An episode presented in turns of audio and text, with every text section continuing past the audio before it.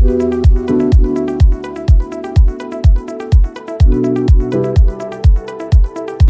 what people don't understand is if you take a subsidy away from the farmer to produce that food, they have to add that onto that product, which is going to cost the general public more money. And what's really annoying is that we're not seeing this in mainstream media. We're seeing tiny little bits. You know, G B News would be really good. They've covered quite a lot of it, but you know, this is a massive protest. It's one of the biggest protests we've had in Europe for a long time. And as a farmer, I will tell you, honestly, farmers do not go out to protest. They had gone into court this morning as convicted criminals. They emerged as innocents. There was joy, relief, anger, and many tears at having their convictions quashed in one of the biggest miscarriages of justice in English legal history. Do not surrender to the advance of the state. The state is not the solution. The state is the problem itself. You are the true protagonists of this story. And rest assured that as from today, Argentina is your staunch, unconditional ally. Thank you very much, and long live freedom.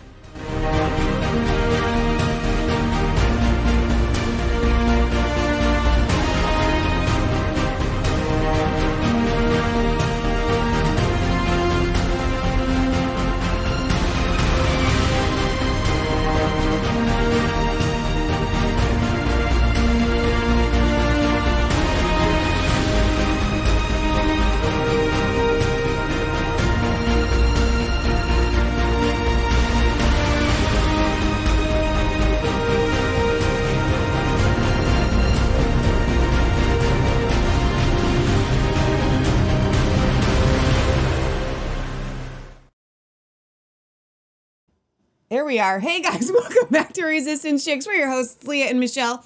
It's Sunday, January twenty-fourth, twenty twenty-four. It is.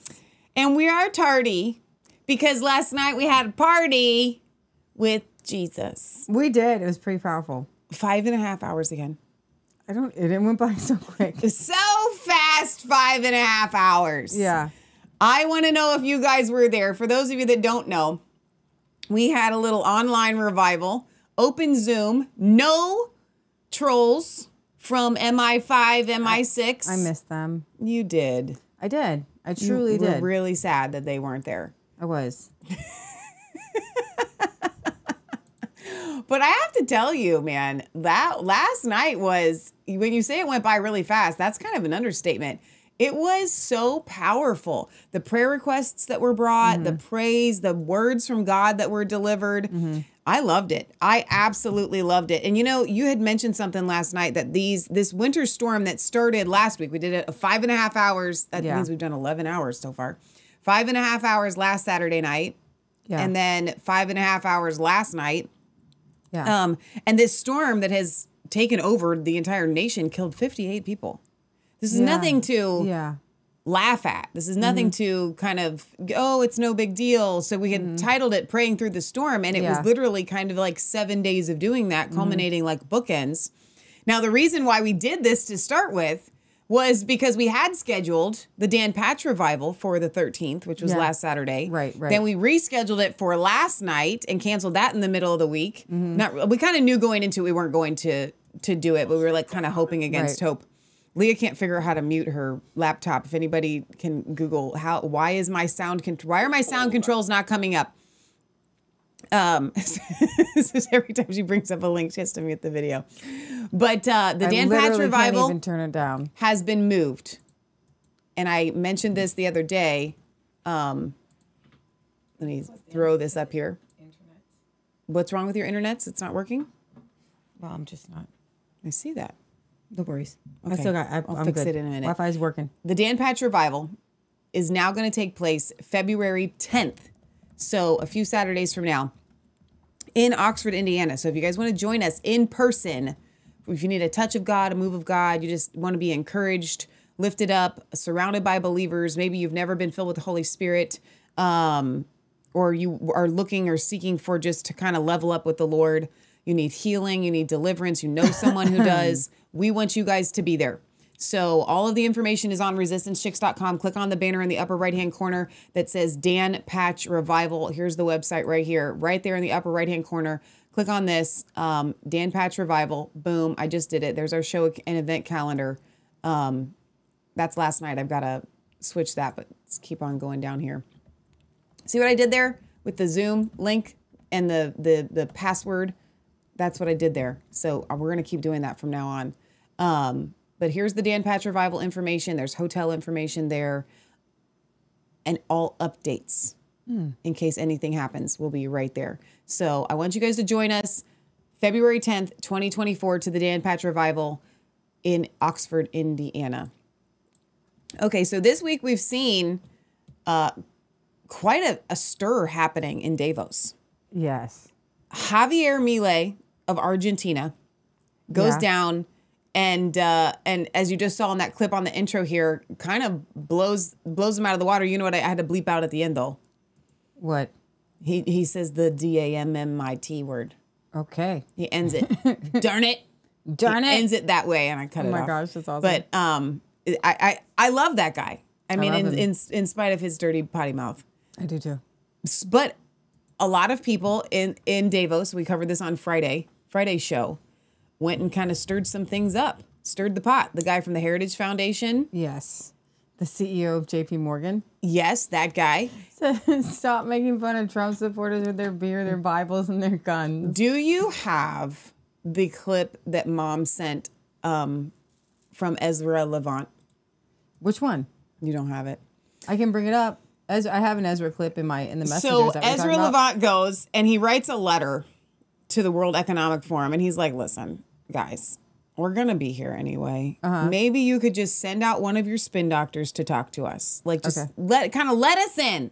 We're here. We're knocking on the Davos door. We're, okay. we're, we're Rebel News. Okay. We're knocking on the Davos door. Can you just please let us in? I don't care if you send us a spin doctor. Just send us somebody. Mm-hmm. You know, he says, maybe in this letter, maybe we don't have all of the information. You know, there is another side. And maybe there's a third side. Send us somebody. Show us what you got.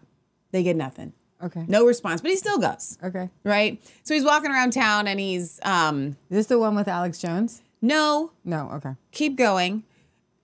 It. He went around and I guess these nations or whatever rent out storefronts and there are dancers and he's like walking around. Oh, I Did saw you see that, that one with the Colombians. And the yeah. Colombians are literally dancing and, and Patriot Gallery and I were watching it last night and it was so fun. That she sent it to you, and I wanted to grab it so that I could play it for you guys. I'll find it. Um, I know where to find it, and we'll we'll pull that up for a little commercial break. It's just funny, but you know, all of these elites going to Davos, the crack in the dam is spreading. It is, and I find it really encouraging, actually, that it is spreading. Their whole house of cards is about to collapse, and I mm-hmm. think. that that was really evidenced mm-hmm. this past trip to Davos. Yeah. I think you could see that, and, and Scott Kestris is, was talking about this last night. He's talked about it on his shows recently. They are losing. Mm-hmm.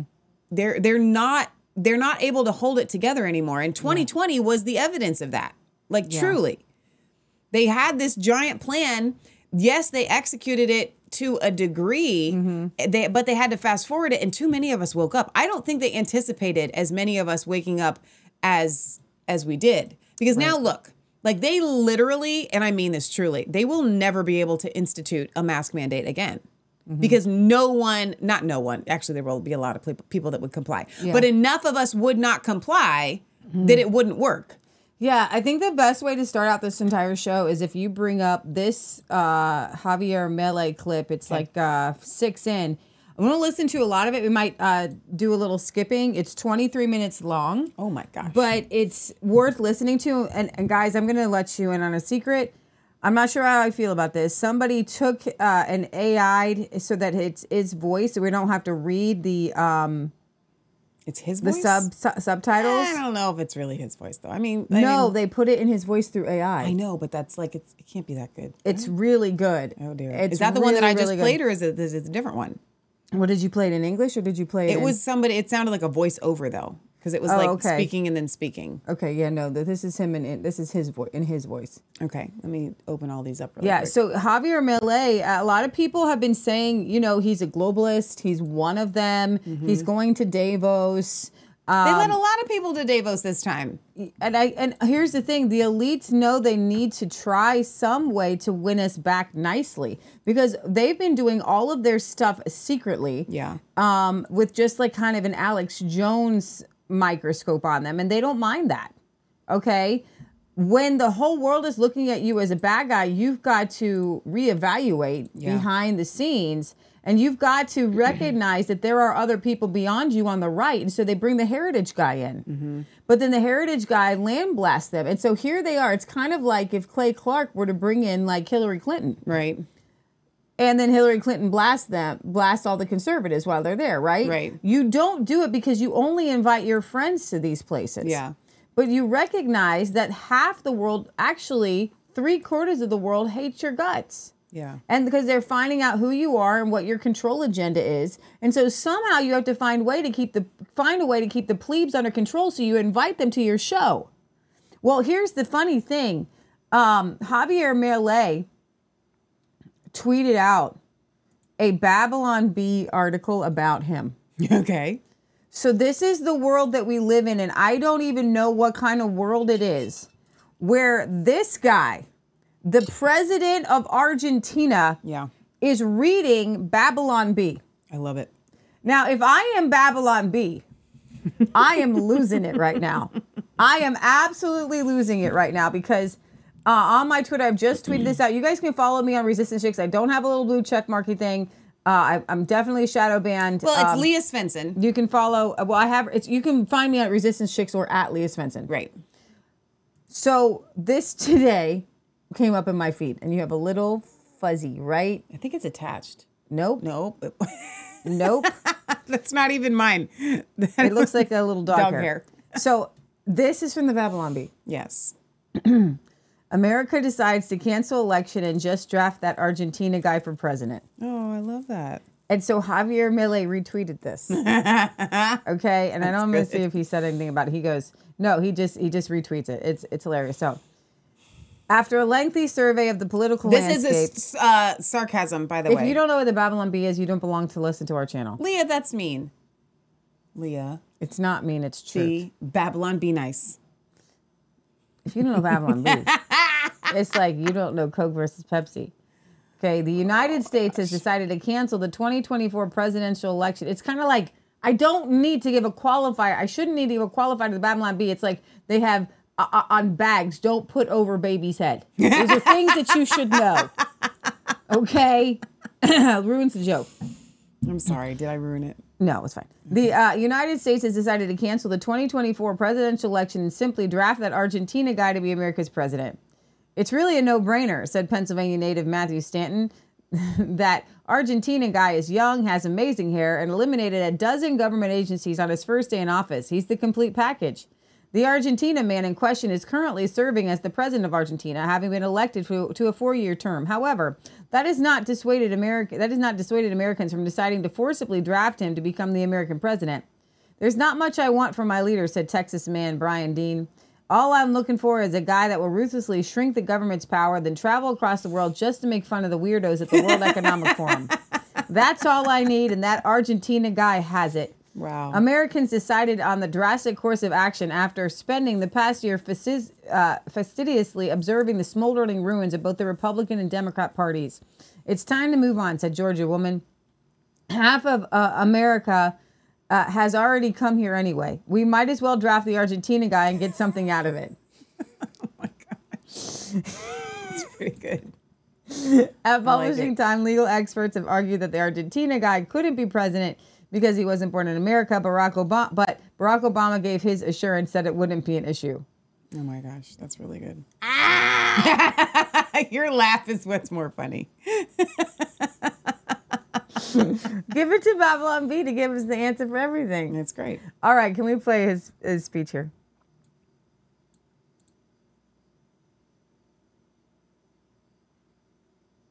Good afternoon. Thank you very much. Today I am present to inform you that the Western world is facing a significant threat. It is in danger because those who are supposed to defend the values of the Western world Wait. are co-opted by Wait. a worldview. But the A I didn't just do the voice. They took his voice through. A, yeah, but his lips are speaking English. I know.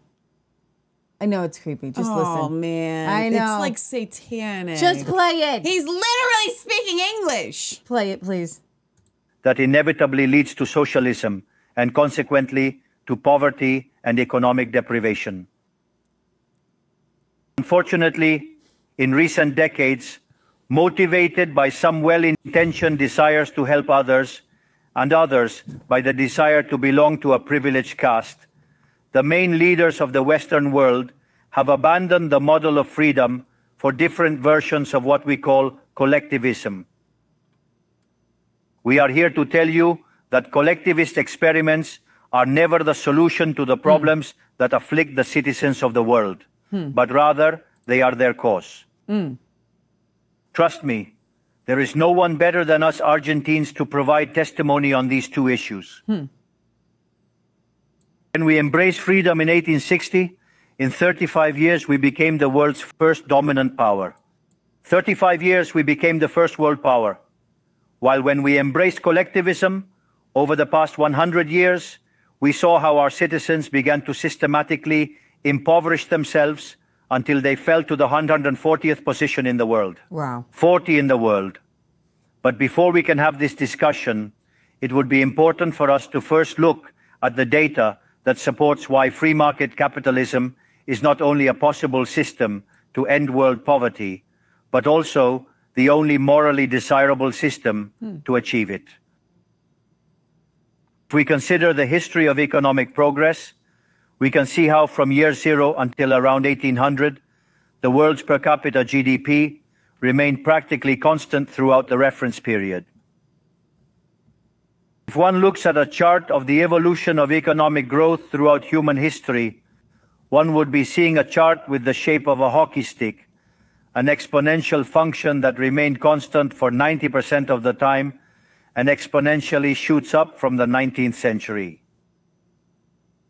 The sole exception to this stagnant history was at the end of the fifteenth century with America's discovery. Except for this, from year zero to eighteen hundred, global per capita G D P remained stagnant without any significant changes. Now, not only did capitalism generate an explosion of wealth from the moment it was adopted as an economic system, but if one analyzes the data, what is observed is that growth has been accelerating throughout the entire period. During the entire period between year zero and eighteen hundred, the per capita G D P growth rate remained stable at around zero point zero two percent annually, that is, practically without growth. From nineteenth century, with Industrial Revolution, growth rate reaches zero point six six percent. Given the current rate, it would require a time span of approximately one hundred seven years to achieve a twofold increase in per capita G D P. In nineteen hundred to nineteen fifty, growth rate rises to one point six six percent annually. one hundred fifty growth rate rises to one point three six percent annually. We no longer need one hundred seven years to double per capita G D P, but sixty-six. If we take the period between nineteen fifty and the year two thousand, we can see that the growth rate was two point one percent annually, which would mean that in just thirty-three years, we could double the world's per capita G D P. This trend, far from stopping, remains alive even now. If we consider the period from two thousand to twenty twenty-three, the growth rate increased again at three percent per year, meaning we could double our per capita G D P globally in only twenty-three years. Now, when studying per capita G D P from eighteen hundred to today, what is observed is that after the Industrial Revolution, global per capita G D P multiplied by more than fifteen times, generating an explosion of wealth that lifted ninety percent of the world's population out of poverty.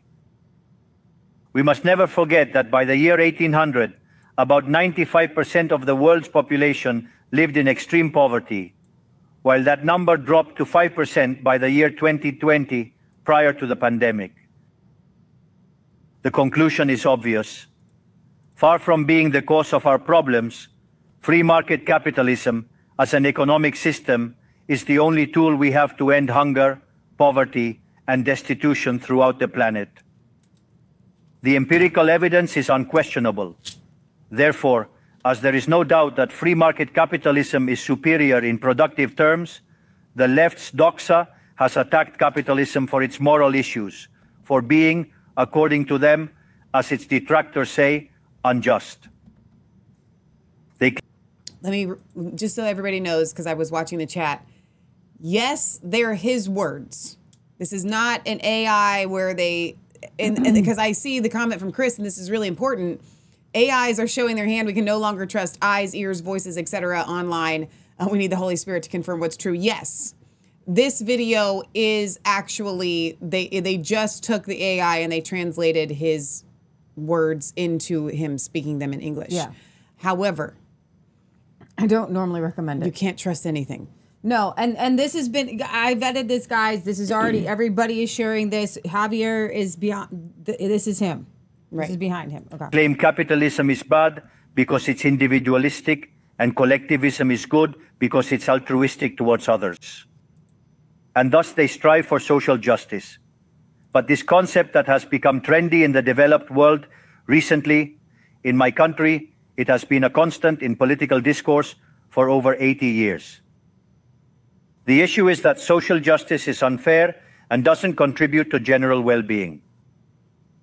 On the contrary, it's an inherently unfair idea because it's violent. It's unfair because the state is financed through taxes, and taxes are collected coercively.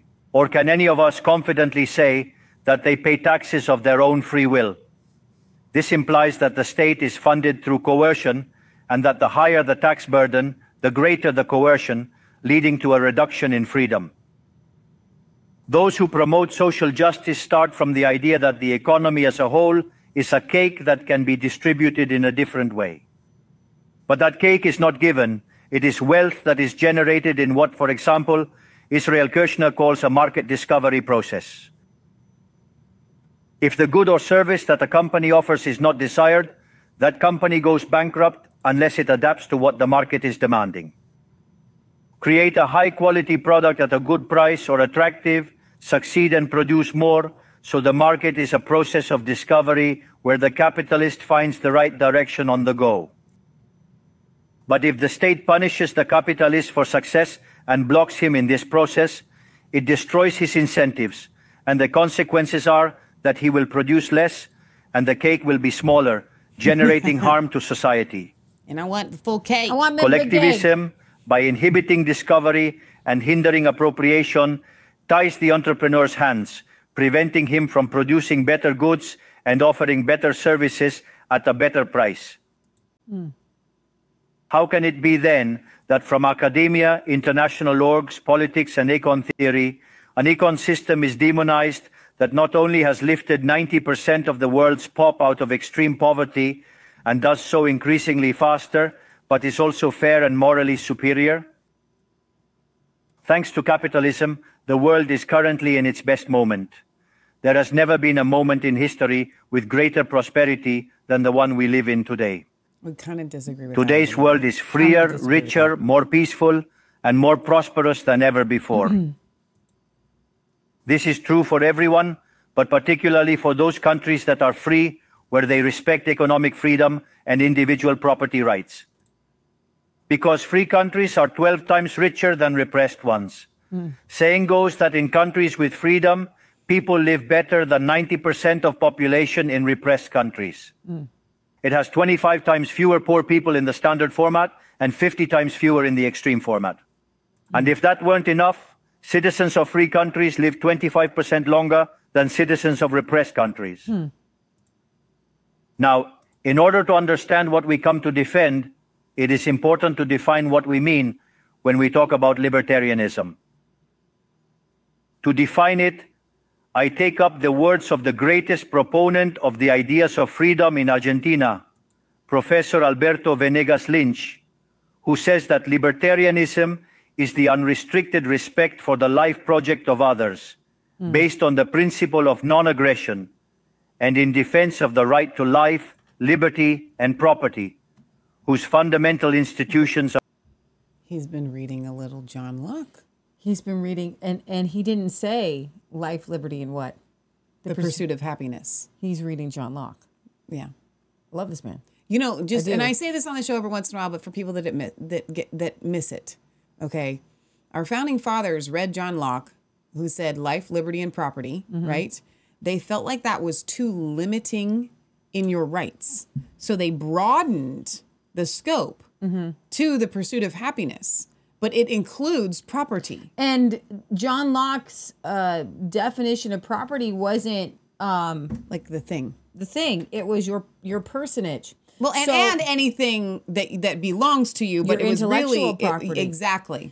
And so he made the argument that if somebody comes to attack your property, your body, they have forfeited their life. They have forfeited their life. You have the right to take justice into your own hand, they, not just to defend your life, but to defend your property. He wasn't the first to come up with the laws of nature. Nature's God. And we're actually going to talk about that in a little bit because we've got the Davos guys and the y Yuval Noah Harari. Uh, I, I have an, a, a crazy clip. I think I want to just play right after this because it's absolutely crazy. But when you see, when I hear somebody say life, liberty, and property, I know you've read John Locke. I know we can have a conversation. Yeah, that's good. Private property, free markets without state intervention, free competition, division of labor, and social cooperation, where one can only be successful by serving others with goods of better quality at a better price. In other words, the capitalist, the successful entrepreneur, is a social benefactor who contributes to the well-being of society as a whole. I like that he said the In successful short, entrepreneur. A successful entrepreneur is a hero. Yeah. This is the model that we are proposing for the future of Argentina. A model based on the fundamental principles of libertarianism, the defense of life, freedom, and property. Now, if free market capitalism and economic freedom have been remarkable instruments to eradicate poverty globally, and we are presently experiencing the most favorable period in human history, it is worth inquiring why I assert that the West is in jeopardy. I argue that the West is endangered as in countries defending free market, private property, and other institutions of libertarianism, sectors of the political and economic establishment, due to errors in their theoretical framework and ambition for power, undermine libertarianism, opening doors to socialism, and potentially condemning us to poverty, misery, and stagnation. Mm. Because it should never be observed that socialism is always and everywhere impoverishing, failed in all countries where attempted. It was a failure economically, it was a failure socially, it was a failure culturally, and it also killed more than one hundred million human beings. The main problem of the West today is that we not only have to confront those who, even after the fall of the wall and overwhelming evidence, continue to advocate for impoverishing socialism, but also our own leaders, thinkers, and academics who, sheltered in a misguided framework, undermine the foundations of the system that has given us the greatest wealth and prosperity in our history. Theoretical framework I am referring to is neoclassical economic theory, which designs an instrument unintentionally functional to the intrusion of the state, socialism, and the degradation of society. The issue with neoclassicals is that since the model they fell in love with doesn't match reality, they attribute the error to the supposed market failure instead of revising the premises of their model.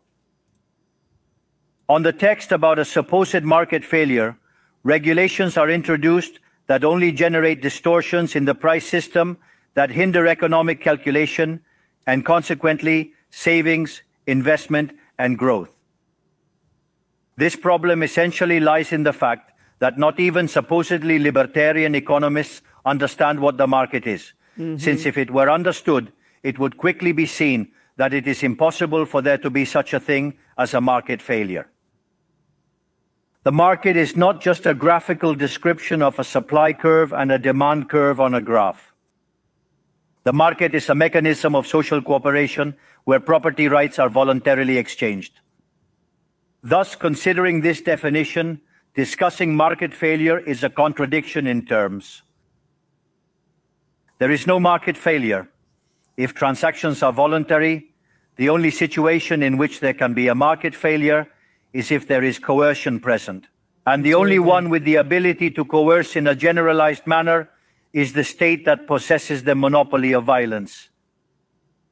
Consequently, if someone considers that there is a market failure, I would recommend that they check if there is state intervention in the middle. Mm. If no state intervention found, suggest reanalyzing, as it is definitely wrong. Market failures do not exist. An example of the alleged market failures described by neoclassicals are concentrated structures in the economy. However, without functions that demonstrate increasing returns to scale, whose counterpart are the concentrated structures of the economy, we would be unable to explain the phenomenon of economic growth from eighteen hundred to the present day. I want to explain, I want to give you guys a visual of what he's talking about here. You have, you have a bridge, mm. and it's built perfectly. I mean, it's really, really, really solid, okay? That bridge, if it's built and designed perfectly, mm. it's not going to fail. Mm. If you set charges and blow it up, then it's going to fail. Mm. Okay, so what he's essentially saying is markets don't fail. It's not, it's not possible for a market to fail because the way that markets work is an ebb and a flow of what people desire and what they are willing to exchange one what another with. It, it does fail when you've got big bankers who are moving with money. Well, but that's what money. he's saying. Without right. coercion, mm-hmm. without essentially, I'll use the word fraud. Fraud. Okay. So that's what happened in America with Rockefeller and without Carnegie. somebody, without somebody coming in. But mm-hmm. but let's say you just you take a regular, you know, the Plymouth Plantation mm-hmm. or just societies by themselves, exactly, where free people are going to exchange just their apples for their oranges or their gold yes. and their silver for their shoes and their, you know, yeah. all the different, the blacksmith and all of that. It doesn't fail yeah. because it's just a thing. Mm-hmm. The supply and demand exist. There's no, it's not a thing that actually can fail. Fraud, it's just called life. Criminal behavior. And coercion. And coercion. Yeah, that's popped down to the to the last part of this because you guys can how, watch the rest of it. How far in do you want to go here? Uh, let's go to the, the, the last, just the last part of it. Well, let me, I lost where my, there we are. So like right here? Yeah, right there. There we go. Through this. Because as I said before, since we decided to abandon the model of freedom that had made us rich, we are trapped in a downward spiral where we are getting poorer every day. Mm. This is, we have already experienced it ourselves, and we are here to warn you about what can happen if Western countries who became rich with the model of freedom continue on this path of servitude.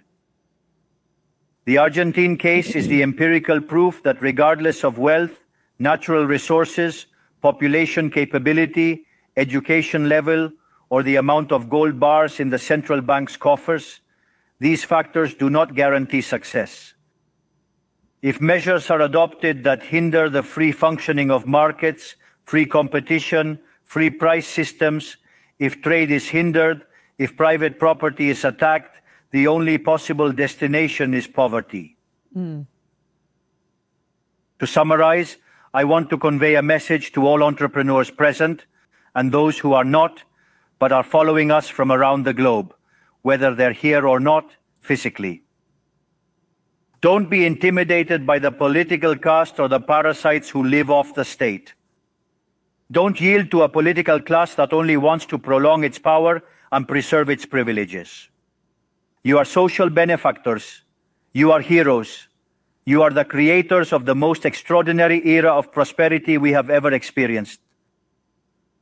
Don't let anyone say ambition is immoral. If you earn money, it's because you provide a superior product, better price, contributing to well-being. Do not yield to the advance of the state. The state is not the solution. The state is the problem itself. You are the true protagonists of this story, and know that from today, you have Argentina as an unconditional ally. Thank you very much, and long live freedom, damn it. That's how he ended it. That was how he ended it, yes. That was how he ended it. You know, um, Michelle, I, I don't know if you can bring up these tweets that I just brought up, or if you can scroll through my uh, profile for... I'll for, find them. For, I want you to see, find, find me... Uh, the Yuval Noah Harari uh, from a TED Talk. He is a vegan, by the way, who says that factory farming is the most inhumane thing that you can do and that animals have feelings.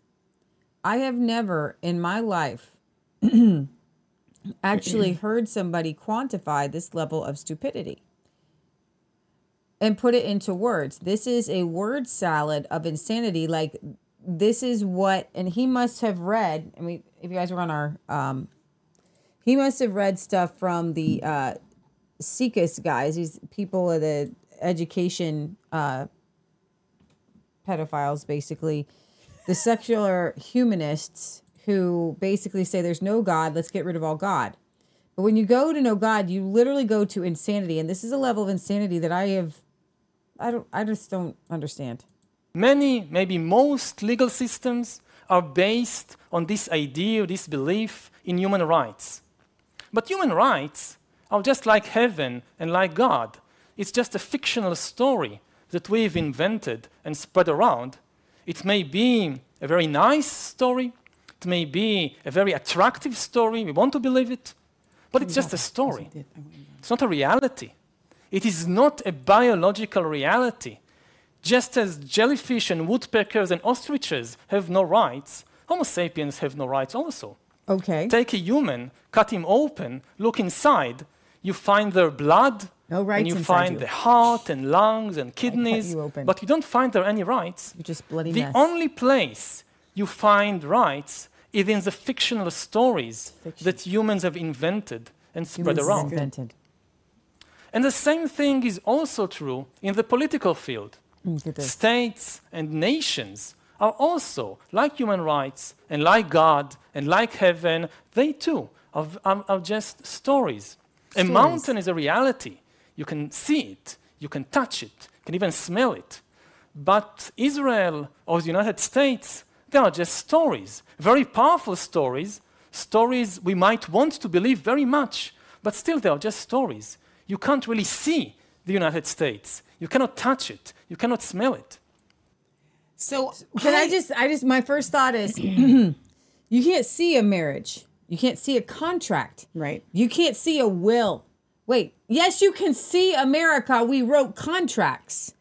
We signed them. It was the Declaration of Independence. You, the literal men got into a room and wrote the de- and signed the Declaration of Independence, and they wrote and signed the Constitution. You know what I love about this, though, is that it's all fine and good for somebody like this guy to tout these things. And, and we've seen this in the past. Literal fiction. Fiction means made up. But what? Here's no, no, no. This is really important because as soon as his rights are trampled on. Oh yeah.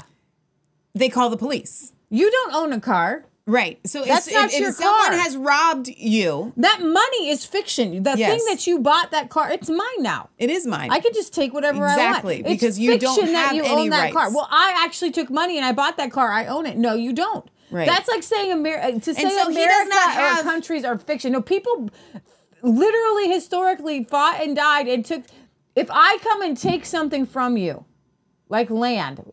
So fiction, land ownership is fiction. Right. But that's, at the very basis, we have to go back to John Locke. This is beautiful. Because we were just talking exactly. about That's Milei, why I thought these fit together. Who says, you know, the right to life, life, liberty, and property. Fiction. Which is your personage, okay? Fiction. These are, the reason why we they're inalienable mm-hmm. is because inside of all of us, it's inside of every human being that ever lives, there are um, instinctual rights that we know that we have. Well, he says, it's and the right to life. What does inhumane mean then? He says that that that uh, factory farming is inhumane. What does right. it mean to be inhumane? That's right. a fictional statement. So if somebody that's fiction, here's the thing: you've made it up to be inhumane. What do you know about being inhumane?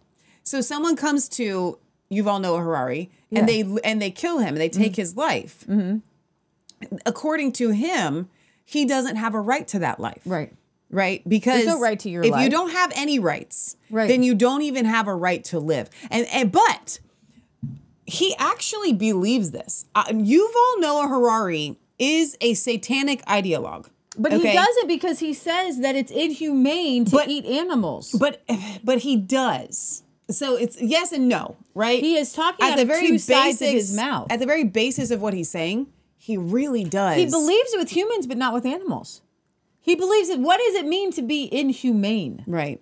That is a fictional statement. But, but let me point out what why, does it mean to be in lion? Why he believes Inhu this? You know, he what I mean? believes this because this is where you get population control, right? Because you do not have the right to life. Mm-hmm. You do not have the right to be alive. Mm-hmm. So we, therefore, have the right to kill you, sterilize you, to sterilize you. And exactly. that's what we're the, the secular humanists. Uh, as I'm reading in this this book that we want to get republished, and we're going to hopefully have some people on to talk about.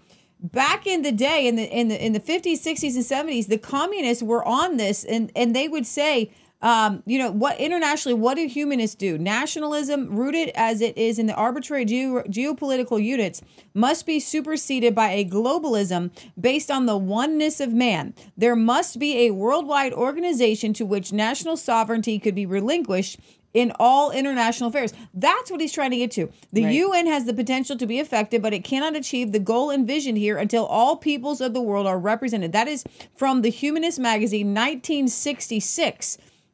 Uh, these people believe in, in one world, one race, one everything, and yeah. they want to homogenize everything. And they also want, they want population control where they will come, you don't have a right to have children. Right. You don't have a right to get married. And that's what, that's, it's a communist mindset. one hundred percent. Let and, me read a couple of comments here. Um, let's see. Um, they are lazy freaks because it belongs to the collective, that is communism. Mm. Exactly. James says he's a servant of the devil. Mm-hmm. Exactly. America of the founders was based on people working hard and establishing a functional nation. This is not communism. All right. Can we play this Alex Soros clip? He uh, he's worried about Donald Trump coming back again. Okay, because he says, you know, um, you know, we just heard this this this point about untrustworthy people, and we talked about things in the United States like you know, like um, checks and balances, which aren't written anywhere but are customs. And one man, Donald Trump, literally came in and just took that you know took that took that all away. Um, you know, so. Um, You know, so, um, you know, but are you concerned that Trump might be elected again? Sure. I, I think it's very likely. Mm. And if it happens, it is likely to be the kind of like the, the death blow to what remains of the global order. I was afraid for my own well-being. I thought I could wind up in Guantanamo Bay.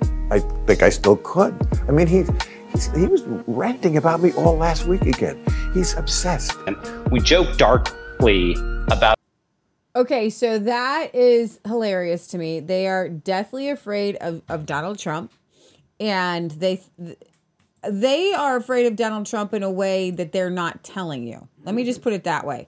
Um, you just saw um, Bill Maher on there saying, oh, I'm afraid, um, Matt, or, or Michelle, if you could bring this one up next. Yep. Um, I'm afraid that Donald Trump will put me in Guantanamo. No, you're not. You're not afraid of that. No, it's the it's the the the hegemony, the the the powers that be are afraid that Donald Trump is going to stop their little game and give power back to us, the people. That's what they're ultimately afraid of.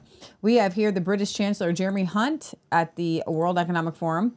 He says there will be another pandemic and there will be new vaccines. And yes, you will be forced to take them and lose your freedoms. You know, they keep saying this kind of stuff. It's not true. And they know it's not true. They just want to try to, they're trying to strong arm you and scare you. Liar, liar, pants on fire. When we have the next pandemic, we don't want to have to wait a year before we get the vaccine. And if A I can shrink the time it takes to get that vaccine mm-hmm. to, to a month, then that is a massive step forward for humanity. But when we have the next pandemic, there we go. That's it. We don't oh, want to have wow. to wait a year. When we have the next. Michelle, would you bring up um, right here uh, this uh, from Doctor Simone Goddick? Simon, sorry. Uh, for years, we were laughed at and mocked as conspiracy theorists because we alerted people to the fact that the self-proclaimed global elite are planning a new world order. At this year's uh, W E F Davos summit, um, uh, the president of the World Economic Forum openly discusses with Joe Biden's national security advisor, Jake Sullivan, in somewhat broken language how to shape the forthcoming new world order. And I have to tell you guys, they've been talking about a new world order since the sixties. They've been the population control, one world. They've been trying to do it a long time. We are on the way to a new order, so we are between orders. Ah. Uh, Do you agree with that, or are there ways of uh, what are we able to keep on the positive side from the old order to bring into a new world order, and how can we avoid that that new world order uh, becomes like a jungle growing back, and we rather uh, have an order based on international law and the principles that have brought us prosperity and uh, freedom uh, for decades? We are, you know, the post-Cold War era has come to a close. We're at stop. the start of something new. We uh, have the capacity. Lying. They know that American people don't like New World Order. Yeah, we kind of bucket that a little like, bit. Uh, yeah, nobody wants to hear New World Order, and they keep saying it. We're between Can orders. We, hey, it's like when it's like your the one family member. Like, could you, we talked about this? Stop saying it. No one likes it. Right, but they can't help it because they keep reading the old documents and, the, uh, and of their of their heroes. They have a Bible. The secular humanists have like these secular humanists like Bible. When they go back, they keep talking about this new world order. Post-Christianity is what they want. Post-Christian order where there's no order. Yeah, except for what they say. All right, uh, the W F just confirmed a global C B D C. Come on and play. Let's try developing. I guess through right. technology, an ability for consumers mm-hmm. to mm-hmm. measure their own carbon footprint. What does that mean? That's mm-hmm. where are they traveling? How are they traveling? What are they yeah, eating? As as what are they consuming on the platform? Mm-hmm. So individual carbon footprint tracker. Mm. Stay tuned. We don't have it operational yet, but this is something that we're working on. We're developing through technology, an ability for consumers to measure their own carbon footprint. Okay, there you go. What consumers measuring That's their own carbon footprint. Where are they footprint. traveling? How are they traveling? Is it? Yeah. What are they yeah. eating? Yeah, that was the whole clip. I'm sorry. That's that's where they want us to go. Uh, let's go to uh, the Coast Guy here, Neil Oliver, talking about hypocrisy in the wings. He uh, has a, a wonderful commentary. He's done a lot of commentaries on the uh, World Economic Forum this week. The Davos people basically put a um, shot on their forehead. Not that one. Not yet. Well, they both saved James. Okay, here we go. I got it. Hypocrisy, hypocrisy. Now, I'm going to fix the volume real quick before I press play on this, or we're going to blast everybody out because I have it cranked up from that last video. Hang on one The second. Powerful do as they please while we pay for it and keep our mouths shut. That's a probably that's a good way to explain what's happening. Here we go. Self-anointed world leaders and C E Os, mostly travelling solo, one private jet each, well, high above the common herd and oblivious to our cares. It's a fitting image, hypocrisy with wings. Do as I say and not as I do. Them up there and us down here. Like self-styled gods, inhabitants of a new Olympus built for BlackRock, Raytheon, Google and the like. They're lethally curious about what we get up to, but utterly casual in their approach to our lives. Indeed, whether or not we have lives. Ooh. We're being dictated to, having our futures planned for us without our consent by a yes. protected parasite class that regards the mass of the world's population with out-and-out contempt, dots on spreadsheets. Beware of false prophets, for they shall make money in our name. Where before there might have been a pretence that our opinions mattered, that the will of the people was sovereign, now we are shown that the powerful will do as they please while we pay for it and keep our mouths shut. The powerful declare never-ending wars, hand vast sums of our money, our money, to others of their kind to do with as they please. They tax us only to impoverish us. Malign ghosts of the past, ex-Prime Minister Tony Blair and the like, plot with ghouls of the present in the World Economic Forum and elsewhere to watch us around the clock and so have the final say on everything we do, and for all time, as it turns out. Last week, both Prime Minister Rishi Sunak and Defence Secretary Grant Shapps spoke about how Britain was committed to supporting Ukraine in its war against Russia for a hundred years or more. Oh, do you think so, lads?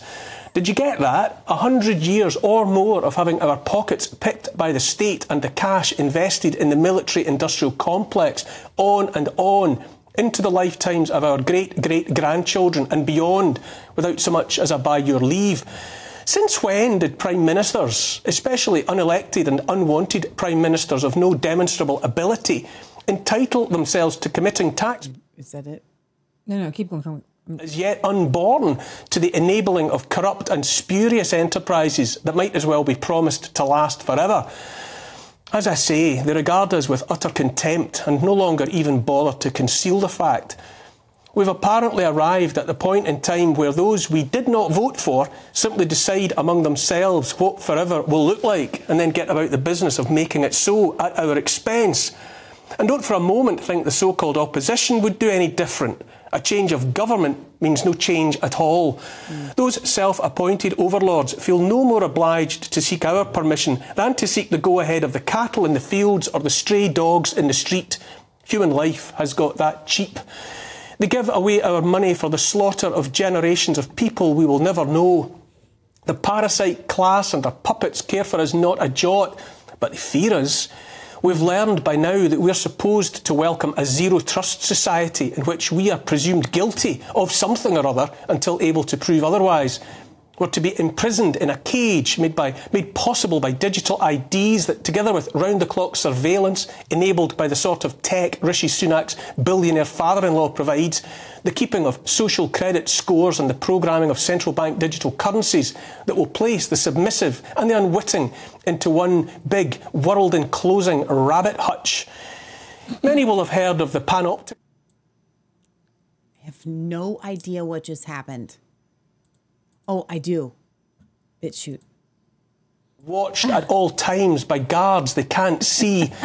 George Orwell had the panopticon in mind when he wrote in nineteen eighty-four of an entire world turned into one dystopian hellscape of surveillance and its attendant paranoia. Quote, there was, of course, no way of knowing whether you were being watched at any given moment. You had to live in the assumption that every sound you made was overheard and, except in darkness, every movement scrutinised.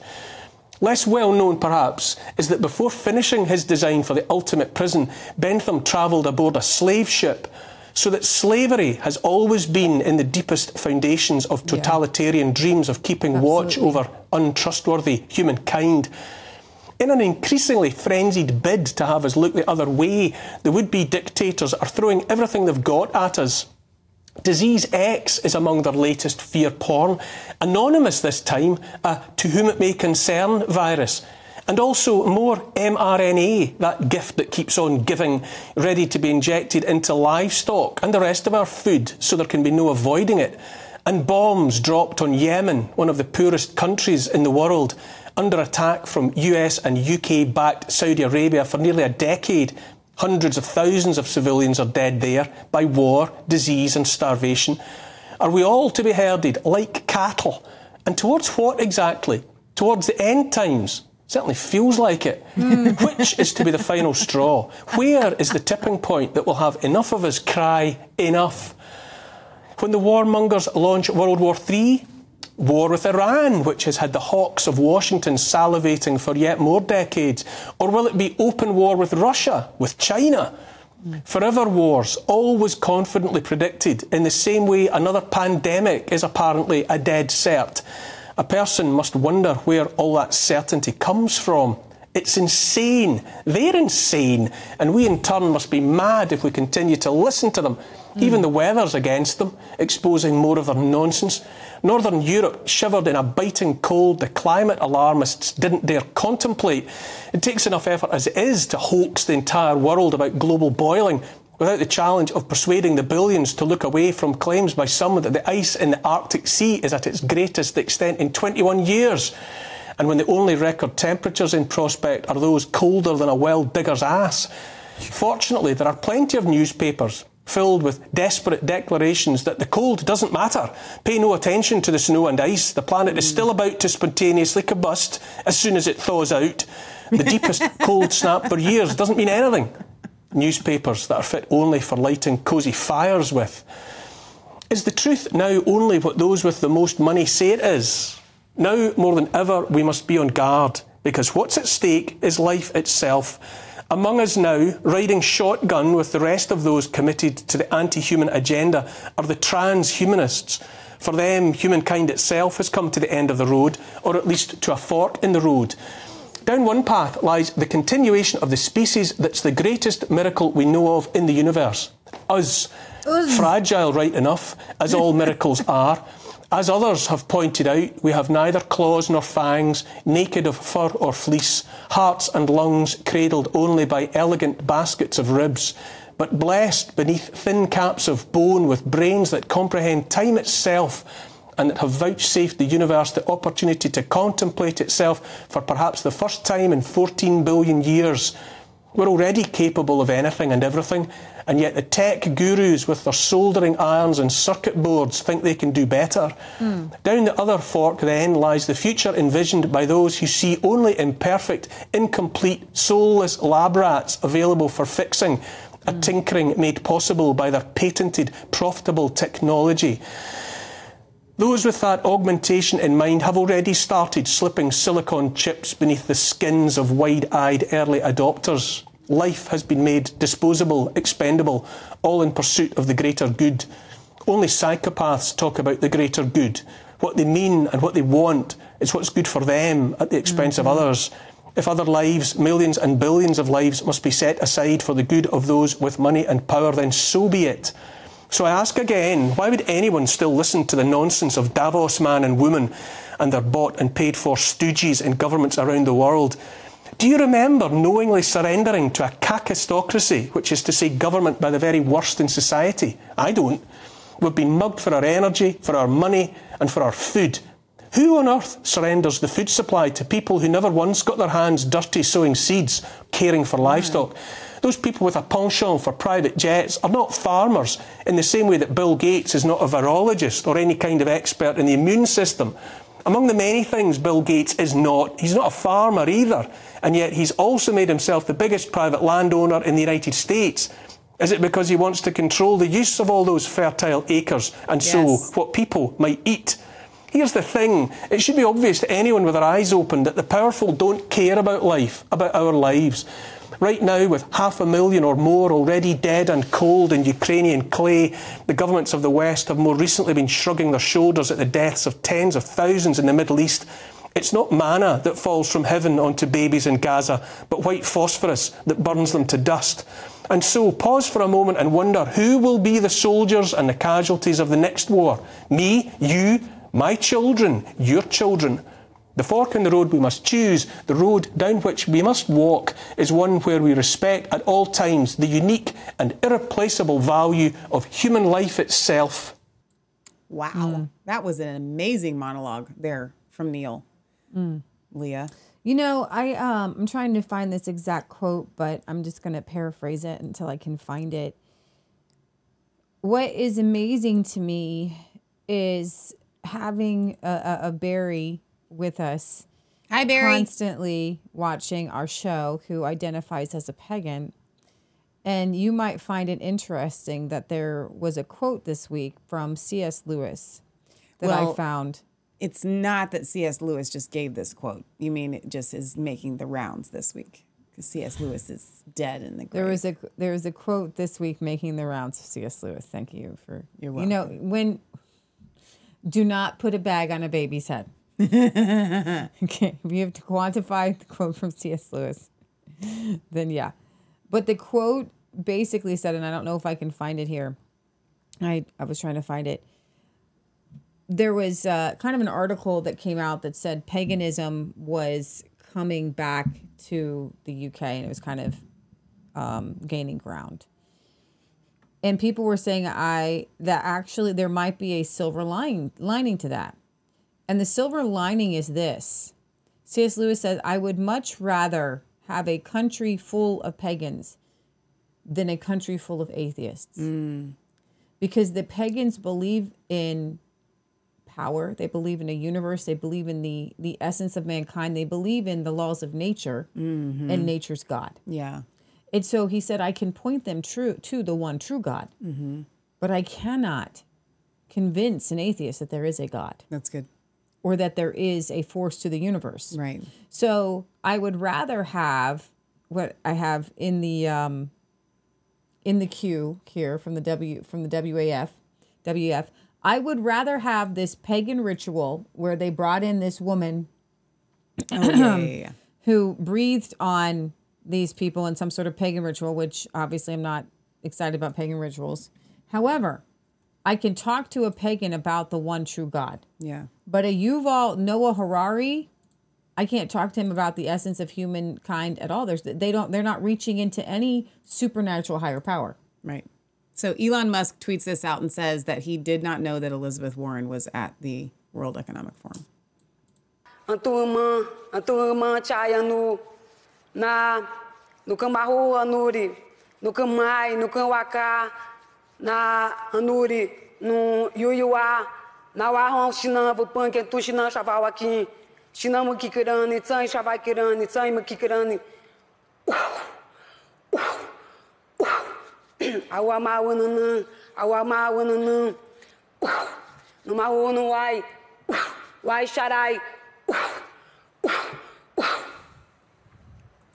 quite the hat.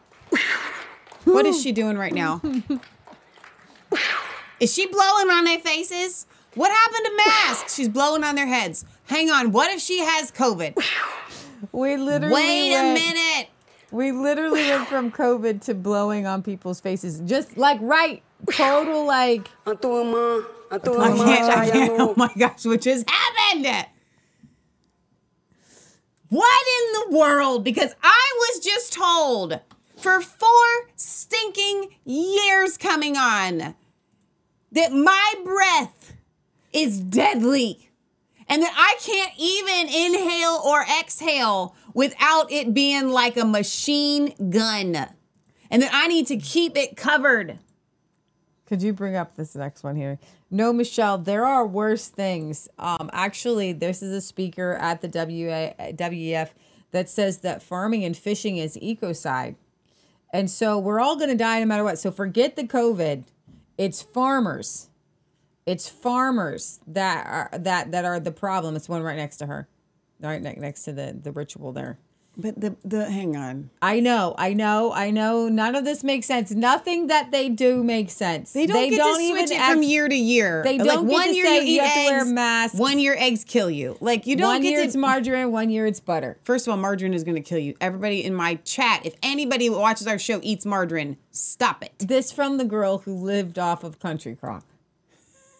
I, and what's wrong with me? It's because I, I ate too many tubs of country crock growing up. Would take like a half a cup and it's, slather it on I'm a piece telling of you, that's what's wrong with me. I can attribute literally every problem in myself to the tubs of country crock that I grew up I on. I think honestly they've made it worse than it was when we were kids. I it hope was just so. Vegetable oil back then. I mean, ecocide as a word is becoming more, it's becoming better known around the world, and the concept is generally mass damage and destruction of nature.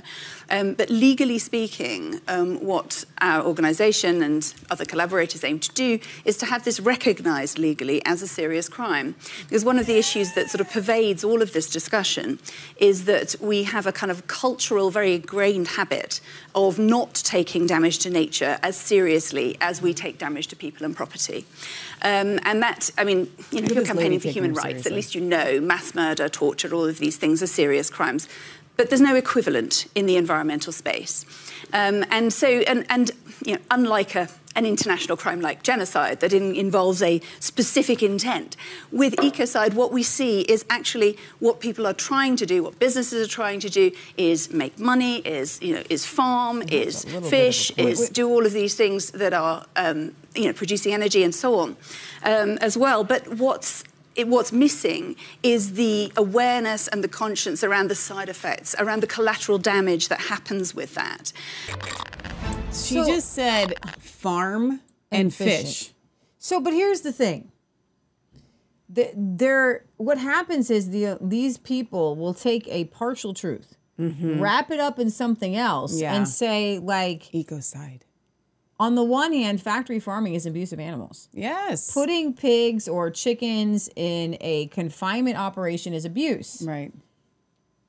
Raising a chicken, mm. butchering a chicken, eating a chicken mm-hmm. is life. And that's what really bothers and me. And you put them in the same category. That's exactly what they do. So the so the the, the farmer that's raising out maybe a thousand or two chickens a year mm-hmm. to sell is mm-hmm. now treated in the same category. Mm-hmm. Like that person, that farmer is butchering their own chickens on their own property, right, is put in the same category as the confinement factory farms they have th that are that are doing ten, twenty thousand chickens a year. I want to see this more. woman on a panel with Bill Gates, right? Mister Monsanto himself. You exactly. know, Monsanto, like how do they get how do, how does it Satan himself? That's really so you've good point. got you know you got to have all these African countries who've been forced, or India has been forced that's to buy point. these G M O seeds. Yeah, we know that the, you have to put down pesticides, you have to put down herbicides. Right. That's the whole point of their seed. Right. Is that if you spray the, your crop to get rid of all the weeds, your crop don't die. That is, that is a crime against humanity. I believe that that is a criminal invention. Yeah. Okay, because what happens is the runoff of that, the glyphosate, goes into the water, turns the frogs gay. Okay. Thanks, Alex. Okay, and it, but it actually, with these pesticides, you are killing all of the ecosystem underneath. You are One killing million percent. ecosystem die-off. If you go and the pesticides are, are, are these, if you don't know this, G M O crops have been genetically modified so that certain pesticides or fungicides or herbicides, which means killing plants, Um, do not kill the one, the corn and the soybean. It's usually just corn and corn and soybean. And then what happens is it's killing everything else. So if it's it's killing the bugs on the plant, but not the plant. But what happens is not just killing the bugs on the plant. It's killing all wormies, all beetles, all everything in mile radius. And so bees are dying because mm-hmm. of this stuff. And yeah. that is a crime. Yes. But that's not what she's talking about. And we can make the shift here and the pivot. When you begin to, what our nation has done and nations around the world have done is they encourage farmers to plant corn and soybean row, fence row to fence row. And then when you go to the grocery store across the stinking world, you're picking up boxes. Granola bars are by far the worst thing that any of you can eat. Because what they've done is they've taken corn mm-hmm. and soy and they've making these, they, they, they literally, your, your granola bar has like zero point two percent granola. Okay. If they're just selling granola, sell granola all day long. Love granola, right? It's not that. Look on the backs, soy and corn syrup. Let me just explain something. Corn, you can have corn jelly, but corn doesn't naturally make syrup. Corn doesn't naturally make gasoline or diesel. Corn is not necessarily a fuel. Or an oil. Corn should be eaten as food. Yeah. Okay? And you can use the byproducts for everything else if you want to. The point is, is that every single thing on your shelf, besides tortilla chips, those are good kind of corn. Okay? It's real corn. But then even then, real, real you know what's so funny? And then Let me interrupt you. Them. Hang on, wait, wait, wait. They, they, yeah, Let they, me interrupt you because I have a beef about this. Yeah, you beef. And I'm about to ruin your whole life. Oh, shoot. I'm going to do it. Okay? I, in the U K, you call them crisps. Here in the United States, we call them potato chips or just chips. Mm-hmm. Okay. I, we, I have a thing. I like to eat things that are crunchy. Mm. Tortilla chips, potato chips. The problem is, is that they, so you got the corn. So the tortilla chip, you're eating the corn, but they're frying it in in oils that are like palm oil and cottonseed oil. These are these are foreign to the human body because they're not food. They're like eating plastic. Okay, so all of your potato chips, all of your tortilla chips, at least here in the United States, are all fried in these oils that are unnatural to the human body because they're not a food. Unhealthy. So why are they not eating? Why are they not frying a corn tortilla chip in corn oil at the very least? Mm-hmm. But they don't. They fry it in all of these other oils that are not, what is the other one? There's a third one that's really bad that they use all the time. There's safflower. Sa safflower. Safflower oil. These are not real oils. Seed oils. Okay, they're not oils that are, are good. Well, sunflower oil is a seed oil and it's really good for you.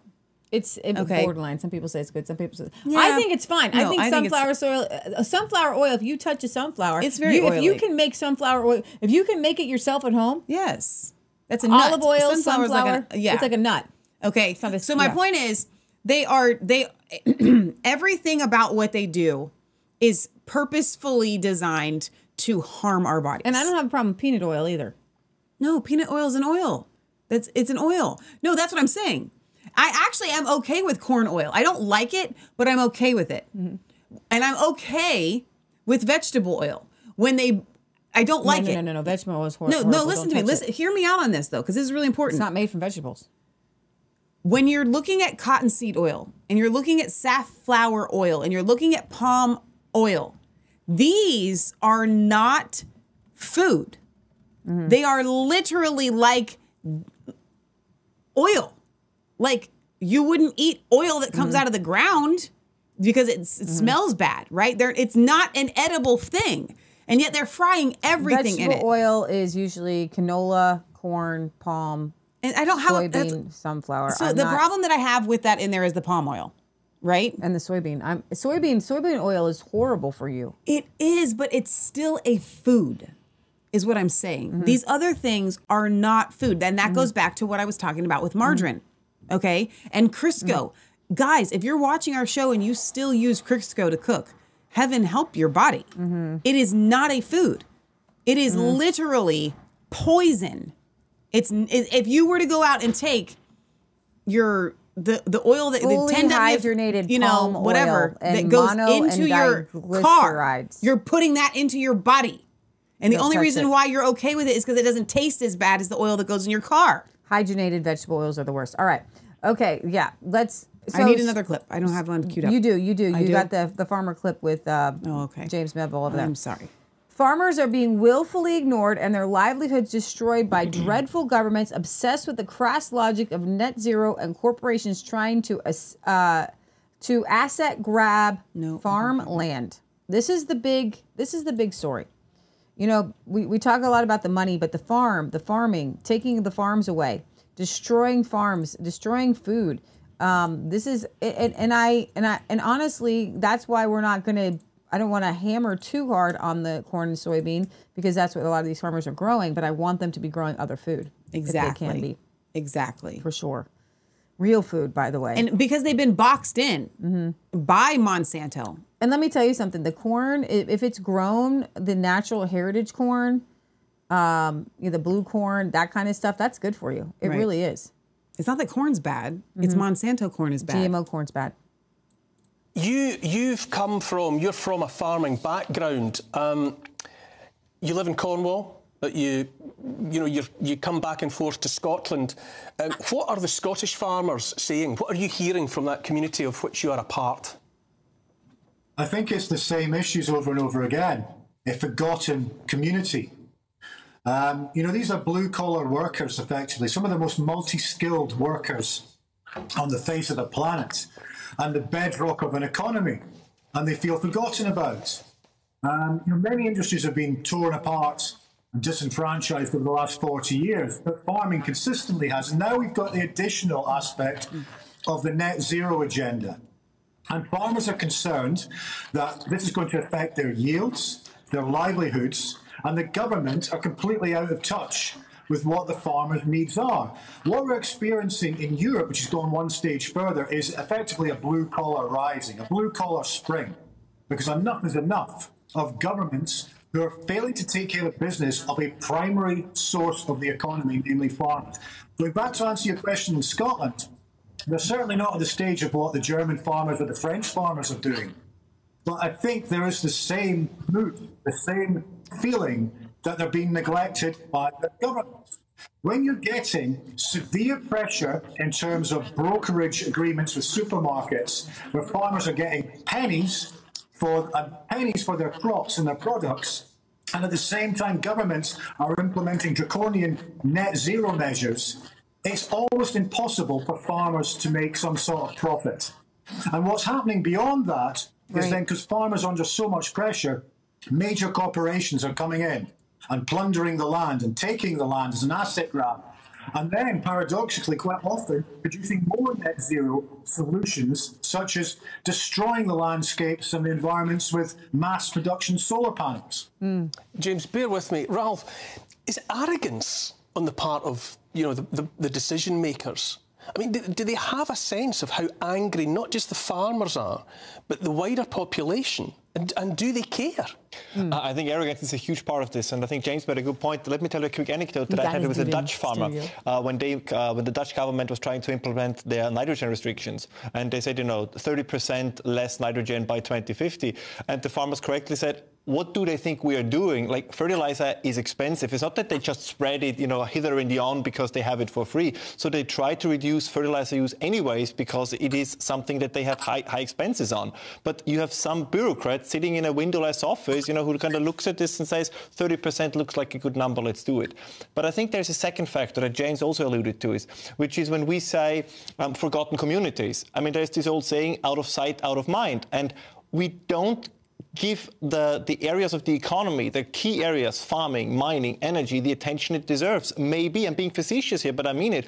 We have debates about, quote-unquote, drag queen story hour, but maybe we should have something like farmer's story hour, like coal miner's story hour. Maybe we should kind of imbue young people with a certain respect from That's where good. these things we come from to. that make modern yeah. life possible, because I think then maybe we would have much more understanding and respect for the farmers and others. James, you're saying, and, and Gareth said the same, that, that, that in Wales people aren't quite ready to rise, and you're saying in Scotland you don't think that people are at quite that stage. But as Ralph says, wouldn't it be almost beneficial if the, if the, if the, if the farmers rose? Because the old media are not covering this, they're not drawing attention to it, quite the opposite, and they're misportraying it. Don't the people need to be confronted by the everyday reality of the farmers so that they remember they're even there and what it is that they do? I agree with that, and on previous comments, I agree with all of it. I think there needs to be, as I said before, a blue-collar rising. You know, we've got a channel in this country. So our poll, our poll tax spirit. Remember the poll tax and what happened there. If people rise up in a peaceful way, in mass mobilisation numbers, change can happen. And it comes back to the point that was mentioned before. We've got to start raising awareness about the bedrock and foundations of our economy, and that is the producers. The farmers are kind of root and branch, effectively, of that, and they need to be heard in Westminster. But the only way I think we can do that is to take a leaf out of the book of the Dutch and also the Germans and the French, and also going back to the Canadian truckers. And I think we need to support it. It is our job to raise awareness for this because, as you said, it's not getting enough coverage. And the last thing I would say is, ironically, this is the sort of campaign that the left used to be behind. Where are large parts of the left right now? This is not some sort of far-right protest. This is nuts and bolts of the survival of our country and many other countries, our food production and the workers that go with it. And it's not just the farmers. Mm. It's the circular economy around farming. You know, it's the shops, it's the deliveries. Yeah, all of good. that has to be taken into account. I remember the Country Alliance uh, march we had, what, twenty, thirty years ago. There was about half a million people descended on London. Maybe it's the time now to coordinate and galvanise our rural communities and our farmers to do something about this and vote with their feet effectively onto Westminster to make our highfalutin politicians listen to what is one of the primary industries and important industries in this country. Thank you, James Melville. Mm, thanks for that so insight. Good. And you know what? We used to have story time was always about farmers. The farmer and the dell, the farmer and the dell. Hi-oh, the merry-oh, the farmer and the dell. The cat takes the mouse, the cat takes the mouse. And every, you know, kids' stories have always been around farms. Charlotte Stinkin' Webb, man. Exactly. Babe, right? So kids love farming stories. And I'll tell you what, normal, healthy kids love farms. Mm-hmm. They love farms and telling the stories about the farms and getting kids onto farms. We need to have all field trips to the farm so kids can know. You know, that's something that you do not give children a... Um, an option for in school. Yeah. You have to have a building job. It must be a, a, a uh, some sort of technical job with machinery. You've got to be a cog in the system. They never take you on field trips. Oh yeah, you get to go well, to Shaw okay. farms I'm, or whatever. I bet, but like, like rural places probably do. Like kids that like literally they are, do. They, they've got Future you know, Farmers of America. Yes. And they, but rural kids, but city kids don't get and an city, option. No, they do not. And they don't know what farms look like. Listen, kids do not know where how food is grown. Oh, my gosh. They think it's grown in a building. I know. And, in fact, some of their lettuce and stuff is grown in a building. But, all right, so let's go back. The German protests are continuing. Uh, the Netherlands protests every uh, have caught fire. Farmers, unite! Be here in the streets and in the fields and byways and highways of Britain. Farmers in Germany are blockading roads in protests against subsidy cuts, with more than five hundred tractors and trucks parked up by Berlin's Brandenburg Gate. Gareth is here with us now, I hope. Gareth, good evening. Good Matt, to see your face this again. This is one of his favourite farmers. Evening. How are things? Gareth, what... Uh, What, are you keeping tabs on what's happening in Germany? Are you, are, are you across that? Are you in touch with any of them? Yeah, so we're talking with a few um, of the people that are involved in it.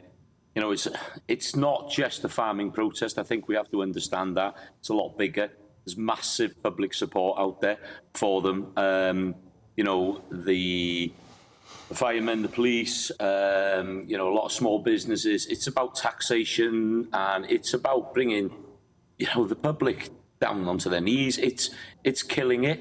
It's killing our society across the world, because, you know, we've seen it in the Netherlands, we've seen it in Sri Lanka, we've seen it in Canada. You know, we're now beginning to see it in France. This is repetitive. It seems to be just going from one country to another. It's government policy, like the Netherlands, it was the nitrate levels. Out there in Germany now, you know, they're taking the subsidy off the red diesel. Now, what people don't understand is if you take the subsidy away from the farmer to produce that food, they have to add that onto that product, which is going to cost the general public more money. And what's really annoying, Neil, is that we're not seeing this in mainstream media. We're seeing tiny little bits. You know, G B News has been really good. They've covered quite a lot of it. But, you know, this is a massive protest. It's one of the biggest protests they've had in Europe for a long time. And as a farmer, I will tell you, honestly, farmers do not go out to protest unless it's the last resort, because they've got animals, they have got crops, they have mm. got a business to run. Right. Unless their whole business is, you know, on a life, on a knife edge, they do not go out and protest, and they are desperate. That's why we're seeing these protests across Europe. Yes, Gareth. Now, Ralph, I, I feel it in my in the marrow of my bones that the people, I mean, the farmers are angry He's because they understand the predicament into which they're been put by all of this. But the people know that when you start messing with the farmers, that something fundamental is adrift. Don't you think? No, I agree, and I think uh, Gareth made a fantastic point when he said that farmers would only protest if really it's the last resort, and I think this goes double for Germany. Um, there is this anecdote, I think, that kind of highlights this very nicely.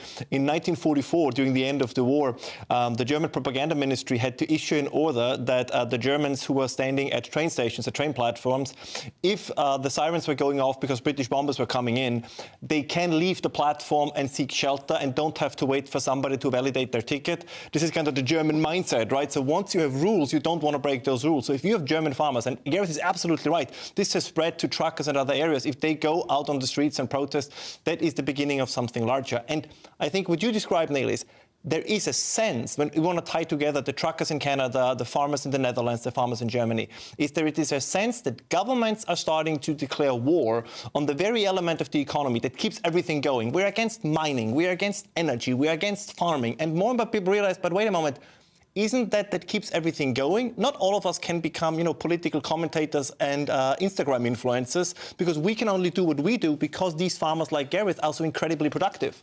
Gareth, do you feel that? Uh, do you feel as though you're at war? A, a, a war well, that the, the vast majority of the population are not being kept up with? Yeah, let me tell you, my family's been farming this land for three hundred seventy-five years. You know, I want a future for my children on this land, doing what I think is right. You know, yeah, there's a few problems within the industry that we need tweaking. I'm not going to hide away from that. You know, we, we need to start to look at solutions for more regenerative, more sustainable yeah. ways of producing food. Mm-hmm. But don't bite the hand that feeds you. Mm. Don't ever forget that. I, and I'll I... tell you something. When you look, you are going to need maybe an accountant once a year, a dentist, a doctor. But you're going to need a farmer every single day of your life, and that's across the world. And the majority of farms across the world are family farms. These are people that are working seven days a week, three hundred sixty-five days a year, to produce food to feed people affordably, mm. you know, and healthily. And that's the scary bit. I see these, you know, I was listening to your speech earlier, mate, and I see these multinational corporations flying in and out of Davos, looking at us thinking, who are these? Do they want us eating bugs and processed rubbish? Mm. You know, let's build a better Britain on our bellies. Let's look for a farming food revolution worldwide. Yes. Let's come together as people, because this is bigger than just the farmers. This is more. And if we don't support each other going forward, we're in deep trouble. Mm. And for me, you know, I'm never going to go hungry. I'm never going to go cold. Mm. You know, today I was out shooting, harvesting my own food. I I brought the birds back, I'll process them tomorrow, they'll be in my freezer, they'll be feeding my family. And, and I want to I want to bring something else into this as well, Neil. We, we're working on Farming Britain, a new YouTube channel, to share these stories, you know, awesome. Not country-wise, but the true voice of rural people. What's going on in the countryside? This is really important. So if people have the opportunity, follow some of my social media pages from Facebook to YouTube, because these are important, because we're not having a voice in other mainstream media. Got we it. Need that voice so people can understand Which what's happening. Wake up and smell the coffee before it's too late. Gareth, do you, do you see the farmers and the people around in the, in the community rising in the way that they have in the Netherlands, that they have in Germany and elsewhere? Do you see the same thing maybe manifesting here in the weeks it, ahead? It's not quite. It's not quite at that point in this country, I think, yet, Neil. I don't think it's there. But government policies in Wales, you know, because we're devolved out here, there's a lot of problems. There's a lot of family farms that are struggling, and they're not going to make it mm. through twenty twenty-four. And mm. I think this is across Great Britain. So I think mm. we have to start pushing our agenda into mm. these policymakers, yes. into the politicians, our M Ps, our A Ms. They need to listen to the farmers. They need to listen yeah, to rural voices, because we're not being heard. And eighty-four percent of people living in the cities, but they'll walk into a supermarket and there'll be food on the shelves. We remembered what happened when the Ukraine war went. There was starting people thinking, oh, my God, we need food security in this country. And what are they doing? Solar panels, solar farms going up. You know, we're losing land to building. And I'm not against that. Everybody needs a new house. But we have to start to watch after our own country and our own okay, farmers. Okay, you can stop that. Okay, so he's got... So this is Gareth. Um, you can follow him. He's got almost two million followers on YouTube. Gareth Wynn, W Y N Jones. You can just put in Gareth Great Britain and he comes in. Uh, Matt loves him, watches him pretty regularly. Um, she was excited to see him with Neil, and he sent me that clip this morning. Um, I think Britt Boz sent me that clip as well. And this is, so everybody go, this is a brand new uh, channel, um, and it's called Farming Britain. And you know what? I love these sweaters. I just saw a Norwegian guy with a, like a uh, like a Nordic sweater like these. This is probably a wool sweater. These sweat the, we don't have clothing. I just want to make a note of this. We don't have clothing that lasts a long time. He's out there. He's working with his animals. He's obviously wearing his, his nice sweater. He wore it for this and he wore it for uh, G B News. But these are the kind of things that you know are so valuable that you consider them nice. They're, they're your nice clothes that are working clothes. Um, and, and we need to get back to a lot of these these these old crafty type things. Um, but yeah, let I love this. Welcome to Farming Britain. This is great. Oh. Hello, Biggie. As an industry, we've stuck our head in the sand for too long, mm. and it's time for us to be proud about what we do. Yeah. And showcase it. Yeah. We are not mainstream. People don't know the simple things of what we do. You've got a, a robot sucker-upper. So, yeah, so I didn't say that. A robot, you cut that bit out. A robot poo sucker-upper. We've got to feed this nation in an affordable, sustainable, mm. and in a seasonal way, I believe, if we yeah. want to start to make a difference. Mm. I've been around crafters all my life, but I've never actually been one. I don't have the keys, David. It's an exciting new venture for us. There are thousands of passionate part-timers and hobbyists who have a few chickens, a vegetable patch, a few sheep, and they're all taking responsibility for what they put on their plate. I get people complain about me working late at night. Well, if you've got a small window, you're going to be working late at night. People complain, there's probably someone complaining now. They are putting a lot of pressure on us to rewild, let this land go to rack and ruin, in my opinion. Mm. Big farms are going to get bigger. Small farms are going to start disappearing. Mm. One of the issues for crofting is the demographics of it. Mm-hmm. I, I'm probably quite a young crofter, and I'm, I'm steady. I want to make sure that people are having a fair price for what they're producing. And if we mm. can add value to any farm and every farm by going there and showcasing them and giving them a platform worldwide, let's do it.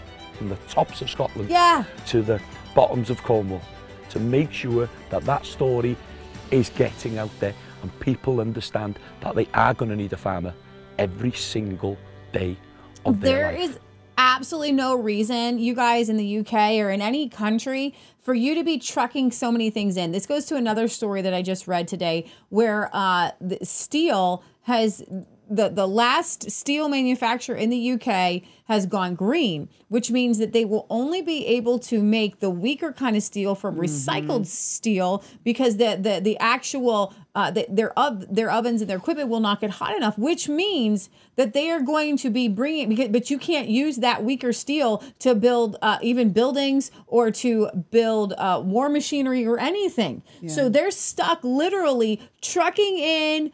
Um, You, you can't, well, there's no train. I mean, boating in, they're bringing it in. And the carbon footprint of bringing in the steel yeah. from other countries right. is astronomically higher than what that, that particular uh, manufacturing of steel would be producing. Exactly. This is the level of insanity that the powers that be are producing. And you saw that guy's farm. That was not factory farming. Yeah. That is real farming. Because when you saw the overhead view of that farm, your Beautiful. soul leapt. Yeah, that's good. God wants our souls to leap. In the things that we do, we want crafters to be great again. And, and, and, and the whole point of the green agenda right now is to destroy your mind, destroy your life, and get you stuck in a building. So why are Michelle and I bringing you the show when we're stuck in a building right now? Is to get you outside.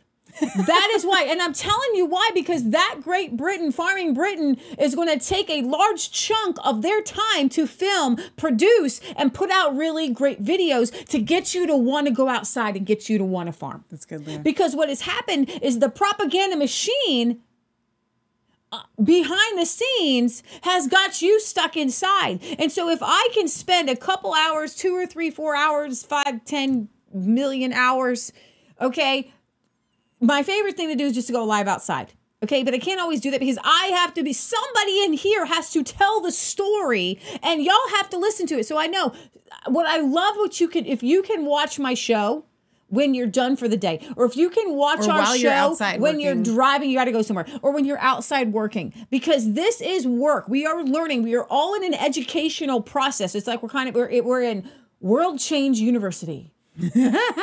We should start a whole show that says that. Okay, we are trying to fi they are trying to change the world, and we are trying to get it back.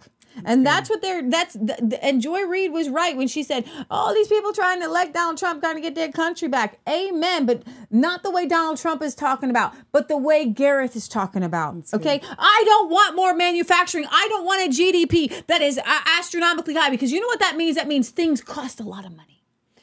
What the bankers say and what the big business say is that that means we're making money, but that means somebody is having to work to buy your product. I want a very low country G D P. You know what that means? That means, because I want a prosperous country with a low G D P. That means we are we are trading. That means we are bartering. That means that that moms can stay at home. That means dads can work at home. That means that dads can craft at home. When you have a family farm like that and Gareth is working, maybe that's a friend, maybe that's his daughter, I don't know. But if it was, my goodness, if you have a family entrepreneurial business and you are working outside in something, or you've got something going on where mom and dad are together, we have to get away from this idea that moms are designed to stay at home. Dads are designed to be at home too. Mm. We are all designed to work in our own in our own environment. We're not designed by God to get up and go somewhere all day. Or drive. Or drive somewhere. You're designed to get up and go outside. I mean, and drive to another right. place. Okay? The the Amish have it right. They they contract out some work, which is fine. I'm not saying you can't do, I'm not saying we all have to go and help other people at their homesteads too. Like, yeah, yeah, there yeah. is a thing to that, right? But if you are a master of your own universe, if you are, a, a, a, a, a, a, a, just family like, farms are the best way like to go. Like the farrier, he's got to travel. He's got to you know, travel. There's, there's, the doctor's got to travel. There's mm-hmm. exceptions, but the, by and large, yeah. the design is that God, you know, God wants us all to be so on our own. So if you go to my, uh, let me yeah. read some comments. Okay, go, quick. go. You're getting carried away here. Okay, Wicked Psych says, Britt Baza, I graduated from agricultural high school and I don't understand farming very well. Not only was the school a working farm, but I worked on the farm for several years. Mm. Wow, that's really interesting. Um, I guess let's see, that's because Barry had said something about people not understanding farming. Um, Barry says, I spent my summers in Cambridgeshire on the fens, so grew up around farms. Now I live in rural Wales, so see farms daily and live in a farming community.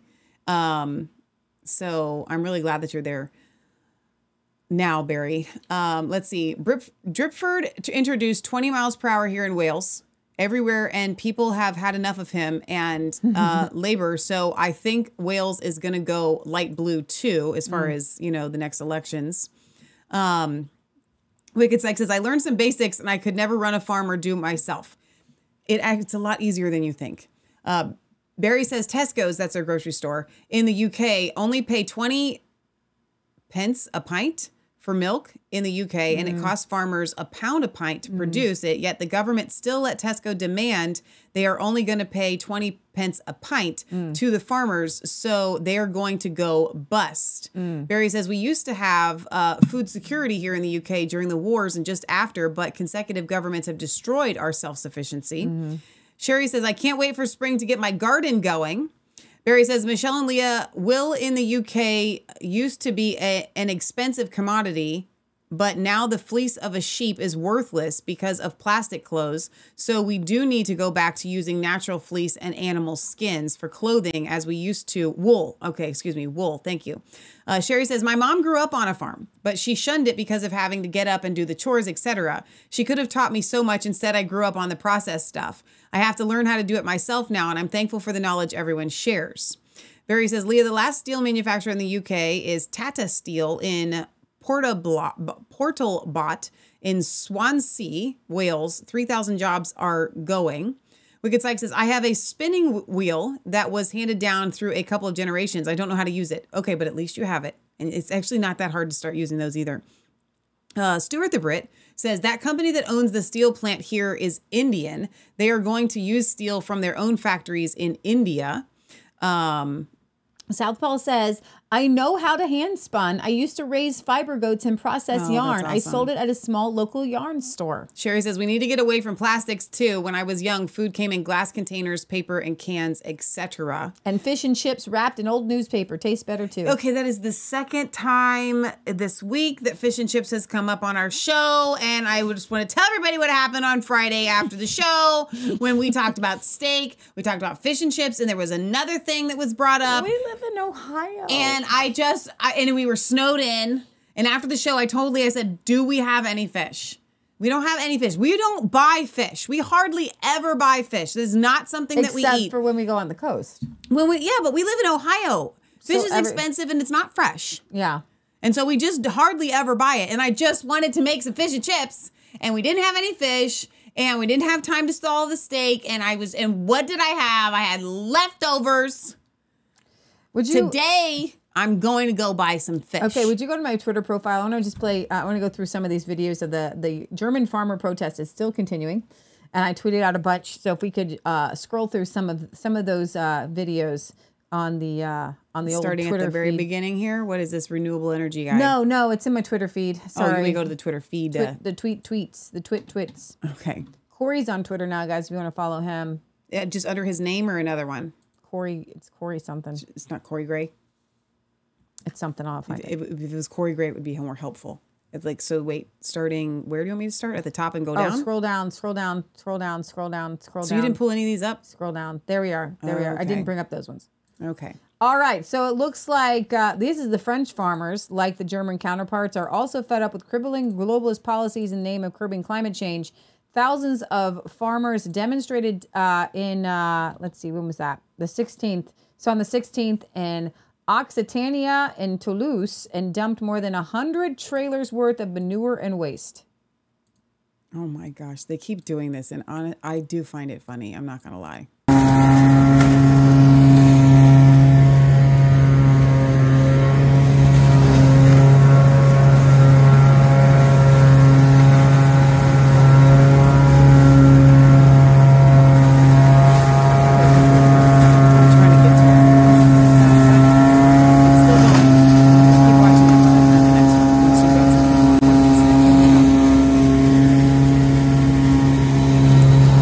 So, uh,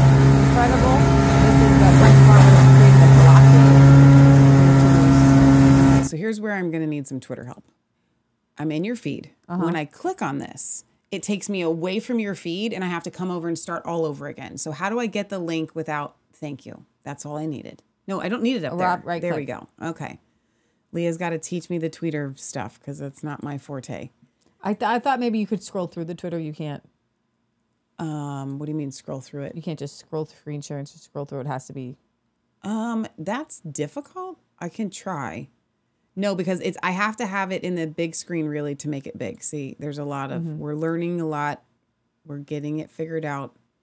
But what is playing in the background? Okay, this one is playing. Here we go. Let's rewind this and start it from the beginning.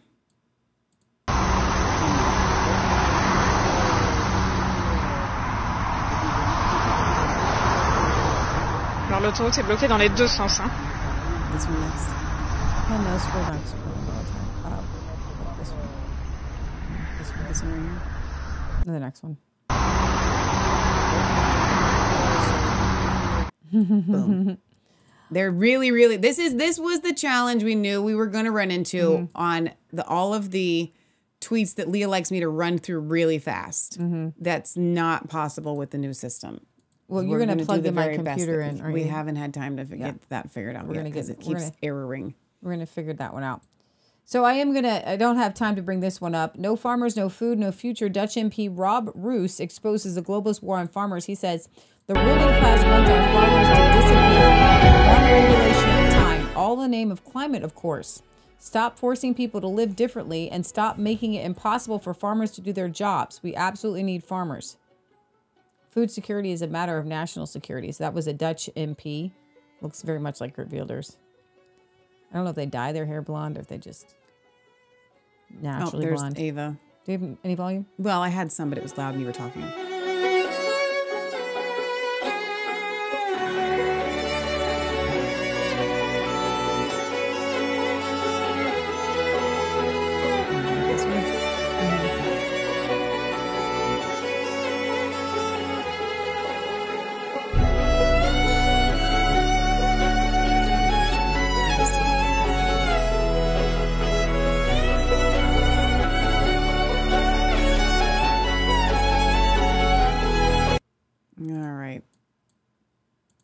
So here we have police actually arresting some protesters, oh brutally attacked farmers for protesting. Why isn't this news? Says uh, Peter Sweden. Let's see if we can get this video to pull up. There we go.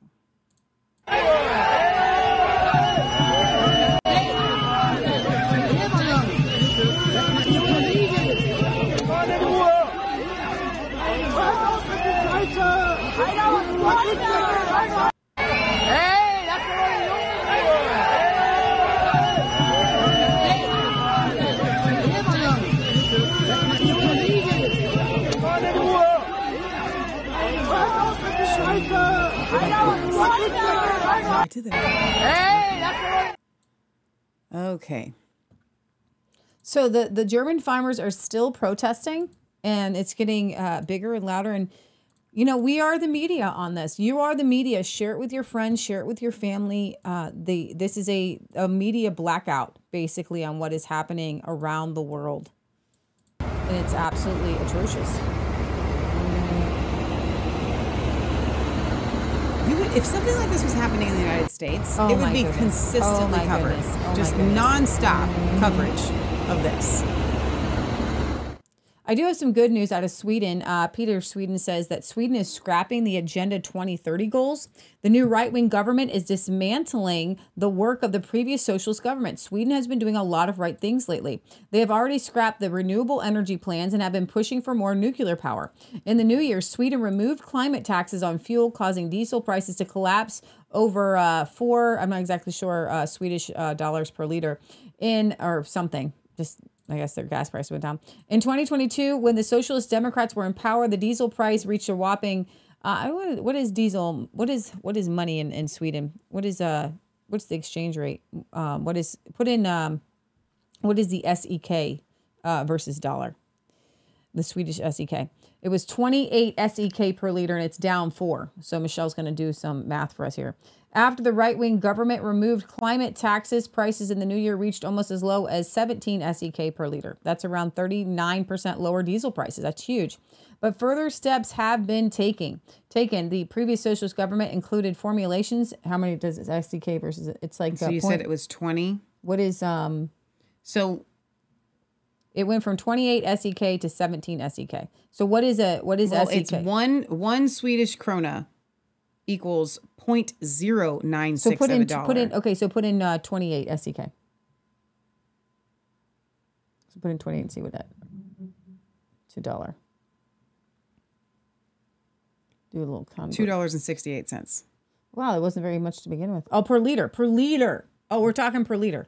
Okay, so it went down. Uh, to seventeen. So we're talking liters per gallon. Four liters. twenty-eight equals. So you could almost just go straight, like move the decimal, mm-hmm. twenty-eight to like two dollars and eighty cents. Okay. Is essentially mm-hmm. how you would, you can do that, that math. Well, you guys had high gas prices over there. That's crazy. So it was, how much was it before they said? Um, it was about, um, eighty? It was, it was about two fifty per liter. You multiply that times three point seven. Um, so okay. It's two, four, six. It's about eight dollars. Yeah, that's a lot. It's about eight dollars a gallon. Yeah. Right? Craziness. Um, the previous socialist government included formulations and directions to government organizations in Sweden that had uh, that they had to work towards achieving Agenda twenty thirty goals. The new government has cut the budget to municipalities and regions co uh, cooperation for Agenda twenty thirty. And now with the Christmas holidays, they have removed the Agenda twenty thirty goals from the directives to government organizations such as the uh, Swedish Energy Agency. And you can actually get this uh, video up in the wings if you wouldn't mind. This you just brought up two different videos. It was this one. Okay, got it. And then I'm trying to click back to my article. Got it. Uh, did you know, know that Bill Gates has donated a whopping one point two seven billion dollars towards funding the U N agency Agenda twenty thirty, sorry, goals? This is a major win, win for the right-wing Swedish Democrats who are very happy about this move.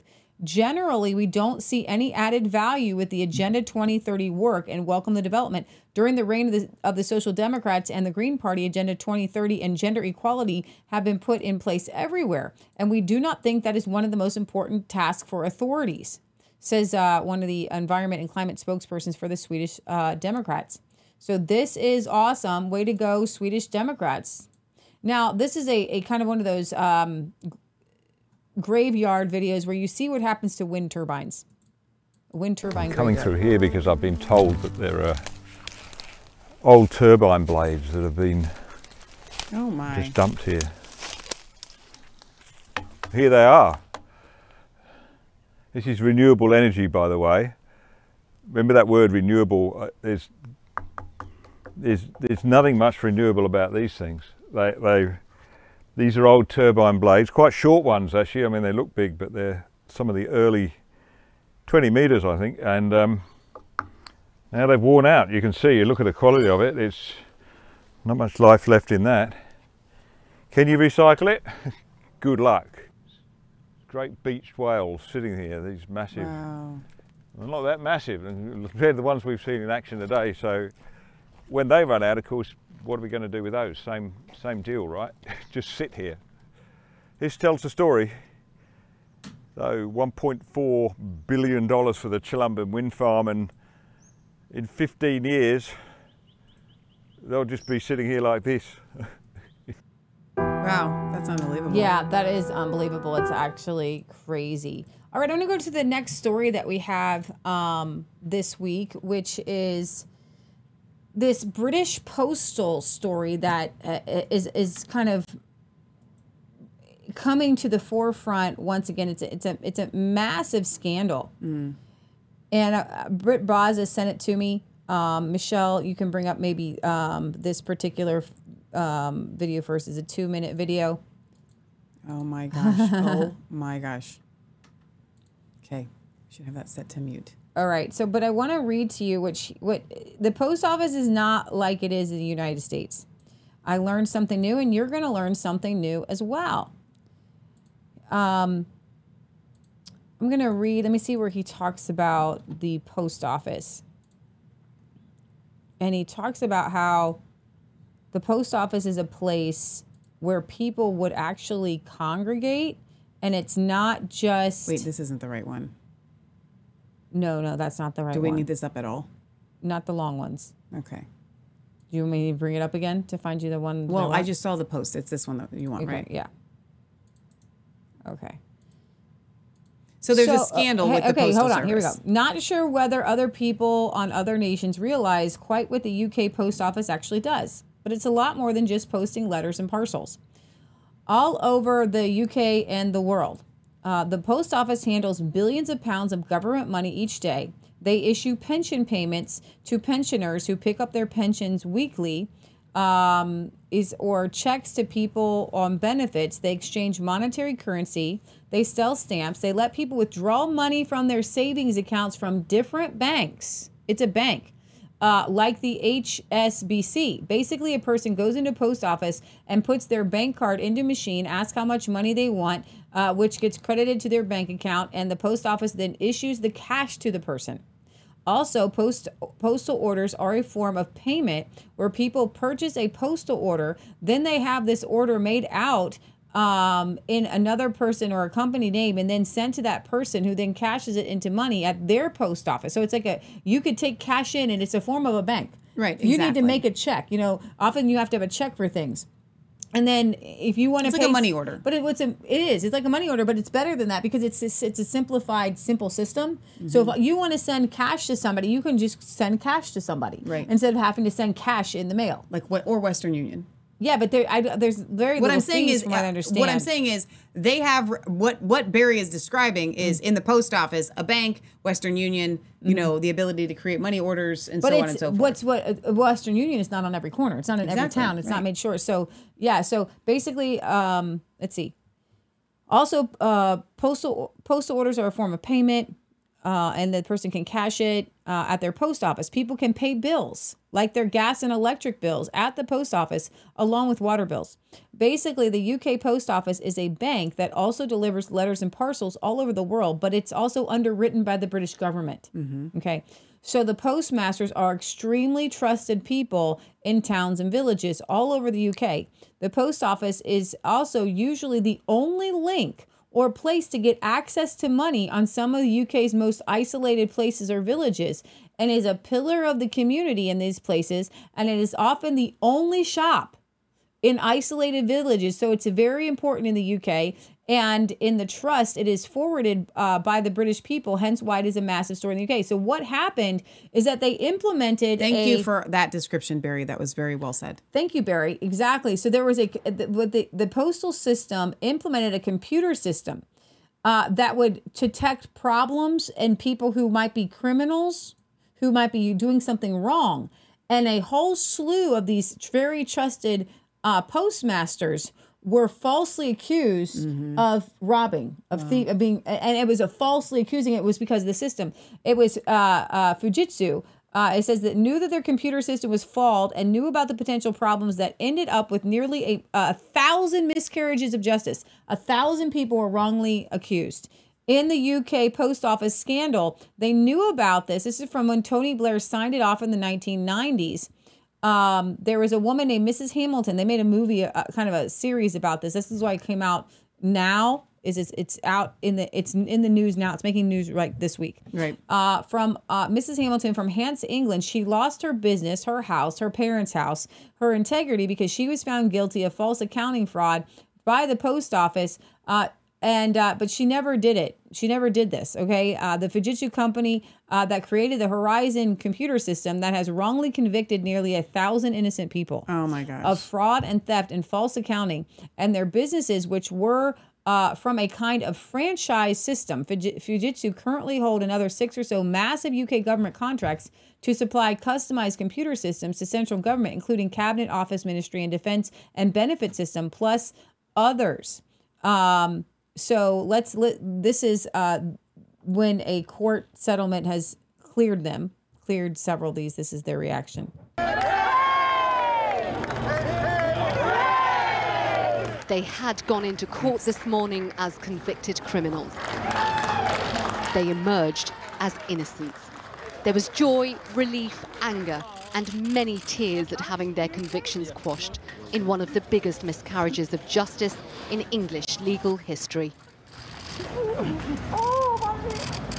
you explain what's how it's affected you?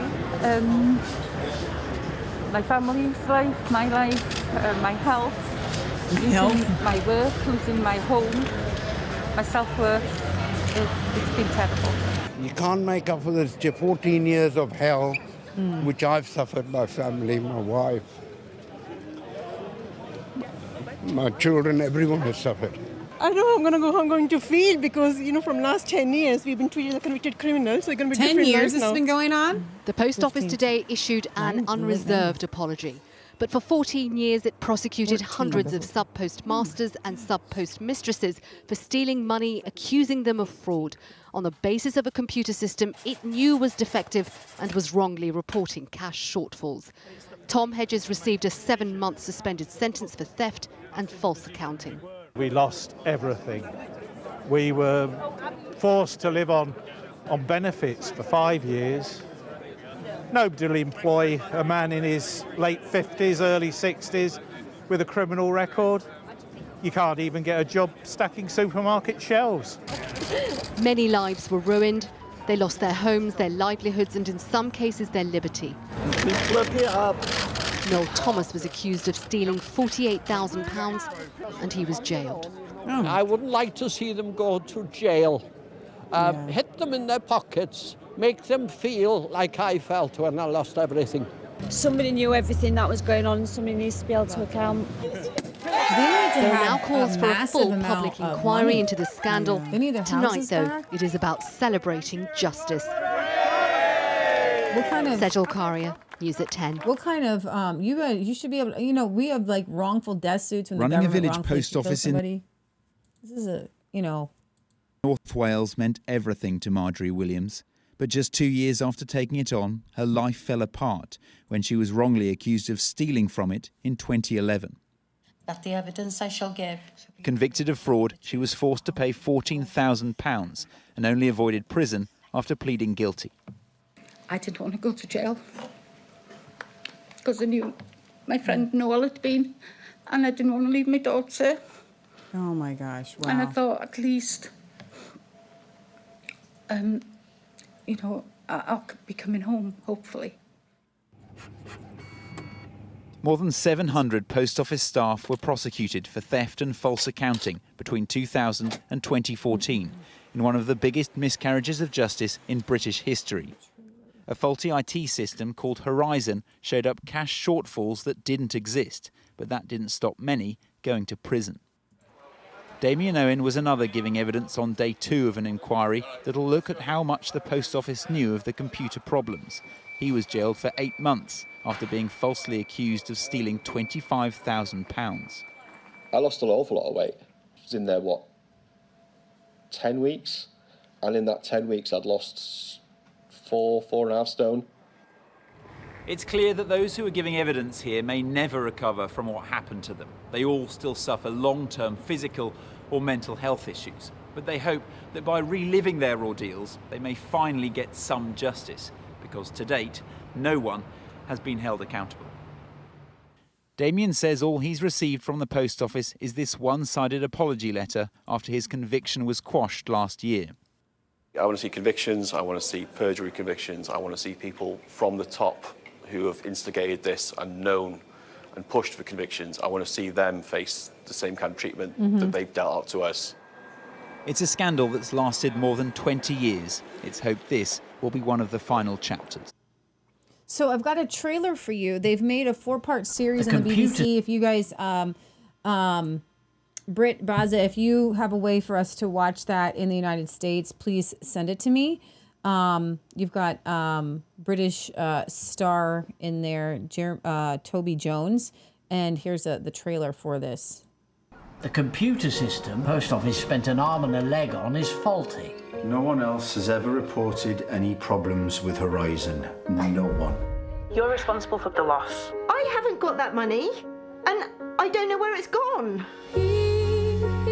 These deficits were most likely caused by you. That is the post office case. All our hopes, all our savings down the pan. That was a lie, actually. We are fighting a war against an enemy owned by the British government, while we're just skint little people. This is about the reputation of the post office. It's not, it's about people's lives, you moron.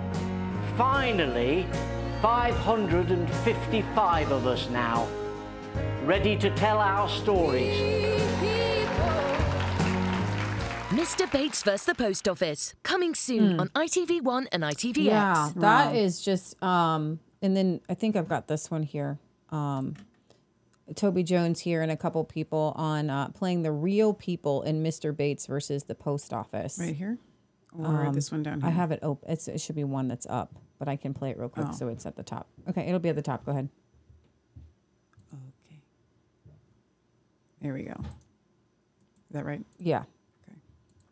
This is just, I mean, my heart is breaking. I know, a thousand people. I'm so people. glad that it's finally what here. What was this like, em em epidemic that they really thought that everybody was stealing from the post office all I know, at once, exactly, all at one time. A thousand people. All at, all at one time. What, what it would have been is it would have equaled the greatest conspiracy. Right. And it should have been in the news everywhere, but it wasn't in the news everywhere because right. they knew that they were doing something wrong. Right. So that's the thing. That, that's what should... That wasn't it. That wasn't I that just one. asked you if this was it. You, um, okay. Are you in the history there? No, hmm. that's... I keep refreshing. So you have to play it again. And see if we can pull it up here. Try it one more time. Nope, nope. It's not coming up. All right. Which one of these at the it's top would it be? Over there. Nope. Oop, oop. There's Neil. Nope. Not this either. Yes, maybe. Oh, you can play that one. Yeah, she's no no tears left. It's, and then I can. Meanwhile, uh, I can find yeah. the other mm-hmm. clip that we're looking for. I mean, honestly, I don't think you can cover this too much because mm-hmm. this is, I mean, just so it's devastating. The one right to the left of it. Okay, great. Get you big here, lady.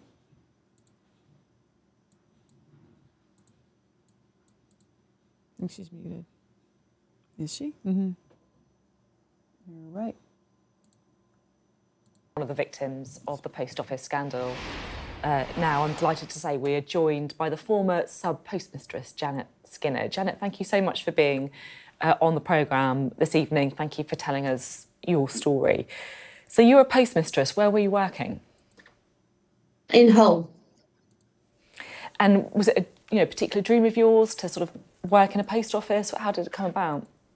Um, no, it was just by chance. Um, the one of the local post offices um, where I lived, um, on the council, one of the council estates, was advertising for a counter clerk, um, and it was just to cover the lunch times, so like ten till two, um, and so I applied, um, and I got the job. That was in nineteen ninety-four. Wow! So, so there you are. You're in Hull, you, you applied to a job advert, you're mum of two, yeah. and then suddenly they accuse you of stealing. What, what happened? Yeah, well, I mean, I worked for them for over twelve years, um, and they basically just held me accountable because I was the postmistress. It was my responsibility to make good what was lost. Wow. How much money was lost? Sorry? How much money... did they say had been lost? It was fifty-nine thousand. Um, they said that I'd, well, that I was responsible for. Wow. I mean, I just can't get my head around how that how that happened. Something like that. You know, there you are doing your job, working hard, trying to provide for your family, and you get accused of being yeah. responsible for that amount of money. Not just accused, but you were given a nine-month sentence. You mm. went to jail. Yeah. Oh. Yes, I did, yes. Oh, wow. And it wasn't just any jail, it was the same jail that Rose West was held in. Yes. I mean, um, I, just... I mean obviously I didn't know at the time. Um, I served six weeks in um, Newhall, which is Wakefield, and I served five weeks in Drake Hall. Um, and then I was, when I was released, I was released on um, TAG. So I had um, and the big black ankle bracelet thing on mm. for up to the end of July of two thousand seven. I mean, I just can't really get my head around what that must have been like. Like, I can't imagine what jail is like. I'm sure that's how you were as well. You know, you've never committed a crime, never done anything wrong, and then suddenly you find yourself in jail. I mean, how how was that? It's just going. I mean, the first few weeks, um, I just don't remember anything. It was a horrendous time. Um, I think I just cried that much. Probably didn't have any more tears left to cry. Um, they they had me on suicide watch, wow. and it was just. Then I just had to fall. You just have to go with with what you've been given. I had no choice. They weren't just going to let me walk out the door, so I had to just adapt to what where I was. To be honest. Okay, you can, you can you stop two, that there. You got two this children. Is, this, How old this were they? Is, and, and, the, and the problem is really here is technology did this. Exactly. Technology did this, and every single one of these people should sue the pants off of the government somehow. Mm-hmm. um, I would say, you know, a couple, two, three, four million dollars because this is, they ruined their lives. This is mental anguish. Right. You know, people get, this is a clash action suit, but the problem is it's not just one person. Yeah. This is a thousand people. Whose lives, I don't care how much money you think you got in the government, you guys have to pay this, you guys have to pay restitution. Yeah. You have to, this company, Fujitsu. See, I'm not sure that it should be the government as much as it should be the company. I think it's because, both. Be, and here's why. Because I believe, just from what little we've covered here, it sure looks like the company knew exactly what was going on. Uh-huh. And they allowed these mm. people to be wrongfully convicted mm. to cover up their own crimes. Yeah. That makes them a criminal. That's true. So let's listen to this. This is Toby, who plays um, Mister Bates. Mister Bates. They haven't helped me play him very much, but they, they've been great. The computer system Post Office spent an arm and a leg on is faulty. No one else has ever reported any problems with Horizon. No one. You're responsible for the loss. I haven't got that money. And I don't know where it's gone. It, well, no, go ahead, let's play. It's an incredible, untold story of uh, injustice and uh, and a miscarriage of justice. And it was a story I was aware of, but I wasn't. Um, I didn't know all the details. And so when I read the script, I was immediately struck with just how important this story was to tell and how compelling. And, and tragic and awful and horrifying and, and important it was that we told this story and we got this incredible ordeal out to the general public. Um, I mean, I'm a director that looks for, I love doing true stories and factual dramas, um, but you look for something um, unusual in each choice, and this was something truly remarkable. I got a phone call um, from James Strong, the director, saying he was making this and he wanted me to play one of the parts in it, which was a real person. Um, which is different for me. I don't think I've ever played a real person before. Um, and the story of the post office scandal, I'd only heard bits about it. Um, and so I went and looked into it. Um, couldn't believe what I'd found, but also didn't even scratch the surface to once I started playing the character and understanding what he'd been through um, and what these people had been through and what the post office had put, put them through. This script revealed to me, you know, the appalling everyday cost of what happened to these people. You can pause the fact there. that I, I had absolutely, misunderstood. Uh, fascinating story of government overreach. I do believe. I want to read this comment here because this is a good question. Was there something the post office employees were involved in, or the state didn't want to get embarrassed by their own glitch in the system, so they persecuted the innocent? Interesting. That's an excellent question there from Good Citizen Reigns. Mm-hmm. Um, Britt Baza says, the post office needs to be renationalized and Fujitsu needs to be sued. Mm-hmm. Fujitsu knew about this computer program uh, faults in nineteen ninety-nine. Um, Blair still signed it off into rolling it out across the post office. Tony Blair. Right. So that is, so they knew what was going on and they still rolled it out. So the government is responsible and Fujitsu is responsible. Mm-hmm. These people need to literally sue the pants off of these people. I think so. I think, I think, yeah, this is, this is not something. And I would love to see the royal family come out and and make like it defend like an the post office. Apolo- I know they're, they're not supposed to get political, but they're supposed to talk about things that matter. Yeah, and this matters. You know, yeah, totally matters. And meet with these families. Yes, right. Trump would do it. All right, uh, you can um, bring up this uh, little video here of uh, Putin meeting with North Korea. Had their own little Davos because Putin wasn't allowed, I guess, invited. And I'm going to read this article here. So, North Korea tests exotic underwater nuclear drone, claims it can create a radioactive tsunami. So, North Korea says it has tested a nuclear-capable, I do not believe them, uh, underwater attack drone, which some analysis have dubbed an exotic system, given there's not much known about it, in response to fresh naval exercises involving the United States of the, uh, uh, off the peninsula. Uh, the testing of this system occurred uh, off the country's east coast. Uh, Korean Central News Agency on Friday warned of catastrophic consequences for the U S and its, quote, followers, oh my. given the joint naval drills with South Korea. So I believe that they are bluffing. I truly do. Okay, you want me to play this from Putin? Yeah, just... I thought you'd play it when I read the... It's just him meeting with the North... I, I don't get it. I don't get Putin... That North Korea is a... It, it has... It, it, it, Why? What? What? What is the advantage of, of Russia with North Korea? I, I don't quite understand. I think it's like, you know, when you you meet with a little Christian country because because they're Christian, they're communist. So you know, we yeah. used to be communist. I don't I don't quite I don't quite get it. Uh, in Sweden, uh, it feels like something has gone terribly long, wrong. Five Swedish cops are forced to pay a fine to convicted Syrian migrant who brutally attacked them. In a shocking twist, five police officers are being forced to pay a fine to a Syrian migrant who was convicted of severely injuring one of them during riots related to a Quran burning in Easter of twenty twenty-two. The officers will have to pay a total of uh, twelve thousand Swedish kronors, which is about one thousand uh, euros, from their own pockets, to the forty-five-year-old convicted Syrian who was sentenced to two years and seven months for his role in the riots. The officers have reacted with sheer disbelief. It feels like something has gone terribly wrong in the legal system here. We are there and doing our job, yet individual police officers must be forced to pay out of their own pockets to people that who really wanted us dead.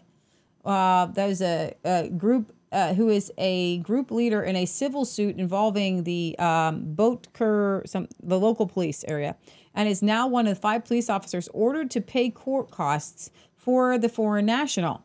The case stems from the Quran riots, which began in Ob. Obro's City Park over Easter weekend in twenty twenty-two. They were preceded by a uh, activist burning a Quran in Sweden, leading to violent ri- riots. The judge in the case is defending the decision to fine the police officers, saying he is sticking to the letter of the law. I understand if it appears offensive from the police's point of view, but there is no mistake that this has been made. The rules are as they are. The issue of damages was separated into a civil case, and the police withdrew their claims, so they are considered the losing party and must pay. Several police officers were injured so severely by stone-throwing rioters in uh, Svenparken that they needed emergency care. Mm. Among them was Johan Westberg, who was hospitalized with a severe concussion and hand injuries that were expected to take years to heal. Westberg is one of the officers requesting damages after the forty-five-year-old Syrian was sentenced to prison for gross sabotage against police oper- operations. The criminal case and the civil case were handled as two separate matters. The Syrian was sentenced to over five years in prison, which was later overturned by the Supreme Court and reduced to two years and seven months. However, the Supreme Court's decision also destroyed the officer's civil case. So the judges there argue that officers are not entitled to damages in a case of gross sabotage against police operations because it is considered a crime against the state and not against individual police officers. Mm. Based on this finding, the officers had no hope of winning their case, and Westberg and the other police officers in the case therefore withdrew their claims for damages. However, in the procedural code, anyone who withdraws their civil case is considered to have lost the case and must pay the other party's legal fees. This is what happened in this case, resulting in severely injured officers being forced to pay the damages for the Syrian who attacked them. Wow. You're joking. Insane world. Insane world. Speaking of insane world, I got a couple videos out of Ukraine. So one video is of a woman in Ukraine who is filming a um, graveyard. This is the first video of its kind that I have seen. Do you want me to close close them out until you get there?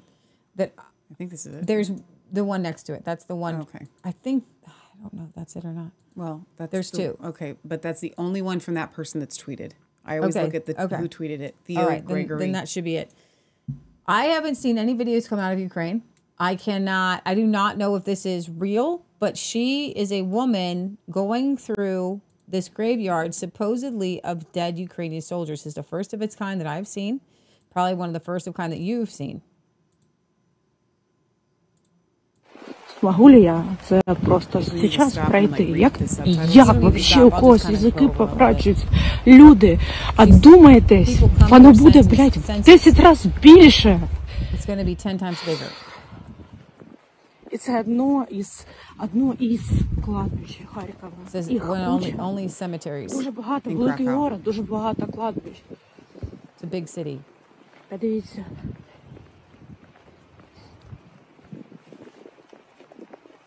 I was shocked too, by the way, to see this. Are these real? I, it gotta be real. She says it's creepy to look at, she says.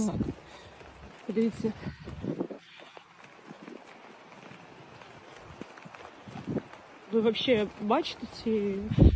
says, have you seen this? Can you see the scale of the tragedy? Well, I'm just, right. I am yeah. just uh, kind of. Very interesting cemetery. She says there's a lot of guys buried here. Скільки можна писати таку гидоту?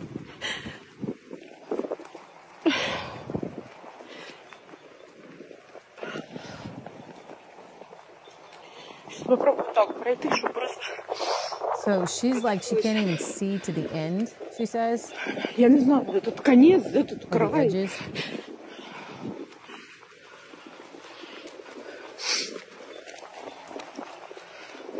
If this is real, if these are real graves, and these are the real soldiers, um, there's hell, there's hell to pay um, for Zelensky and the United States. We thought when we were trying to help Ukrainians, that's what all everybody is flying the Ukrainian flags. Those are the well, Ukrainian flags flying now. How does that make you feel?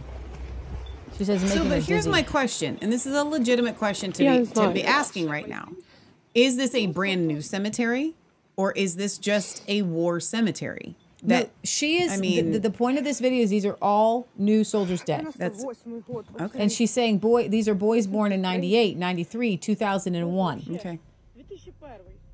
She's she is saying that these are this is all a brand this is a brand new cemetery okay. of brand new. That's what that's what this right. video is right, is, right, right. Is, is showcasing.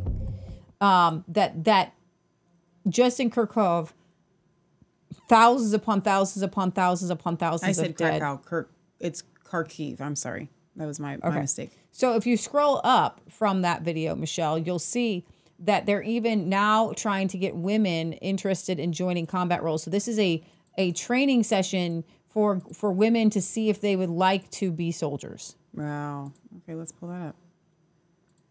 So so they've killed all the men, though. They've right? killed all. So it looks like they've it, killed it, all the men. Looking like that, even though we, for the for the longest time we were like, "Where's all the videos coming out of Ukraine?" And I if there's a possibility, and this is what we're talking about. There's a possibility that the reason why we're not seeing any videos coming out of Ukraine is because it's too shameful, because mm-hmm. there's too much death, because mm-hmm. they're not they're not winning at all, mm-hmm. right?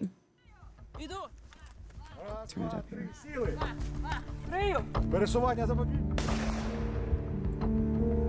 So these are civilian women just having a day practicing. Some of them, they, they, these are women who would like to work regular jobs and have never held a rifle. Mm-hmm. Ukraine is in dire need of more troops and women being encouraged to sign up. Розумію, що ці навички вони дуже актуальні. Ніколи не знаєш, що we don't know what could come next. The war could drag on for years.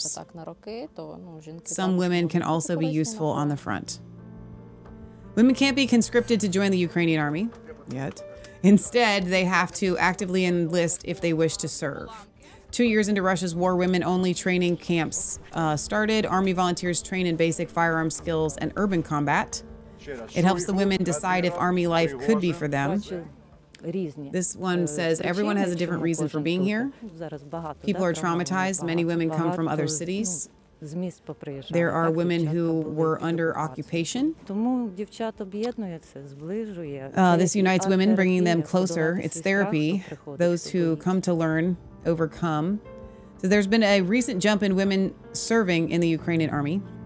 It currently has come some forty-two thousand female recruits. At least five thousand women have been deployed to the war's front line. Authorities are looking at new ways to boost troop numbers. New ways. Despite the challenges, these women are determined to fight. Hmm. Of course, it will be very difficult. A girl like me, who is a civilian, who has no experience and wants to become a combat soldier, I will really need to prove myself well. Mm. Oh my gosh. So contrast that to this video that I have up of a uh, video coming out of Poland of what a, a prom in Poland. It's all the way to the right.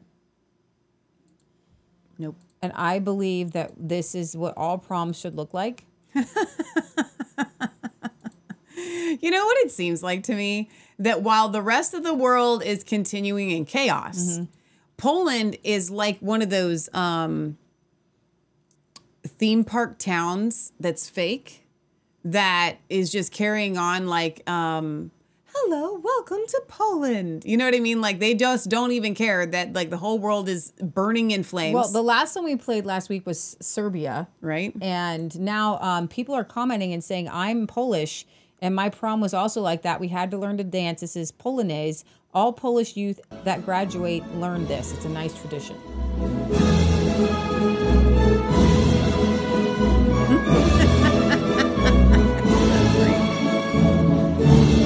Now, for our podcast listeners, they're all wearing the same outfit or suit. Um, the, the boys have suits and the girls have on black, giant black skirts and white blouses with ribbons in the back.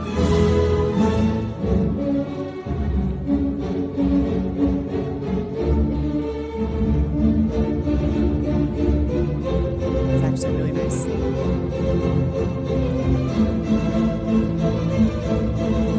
Have on white gloves.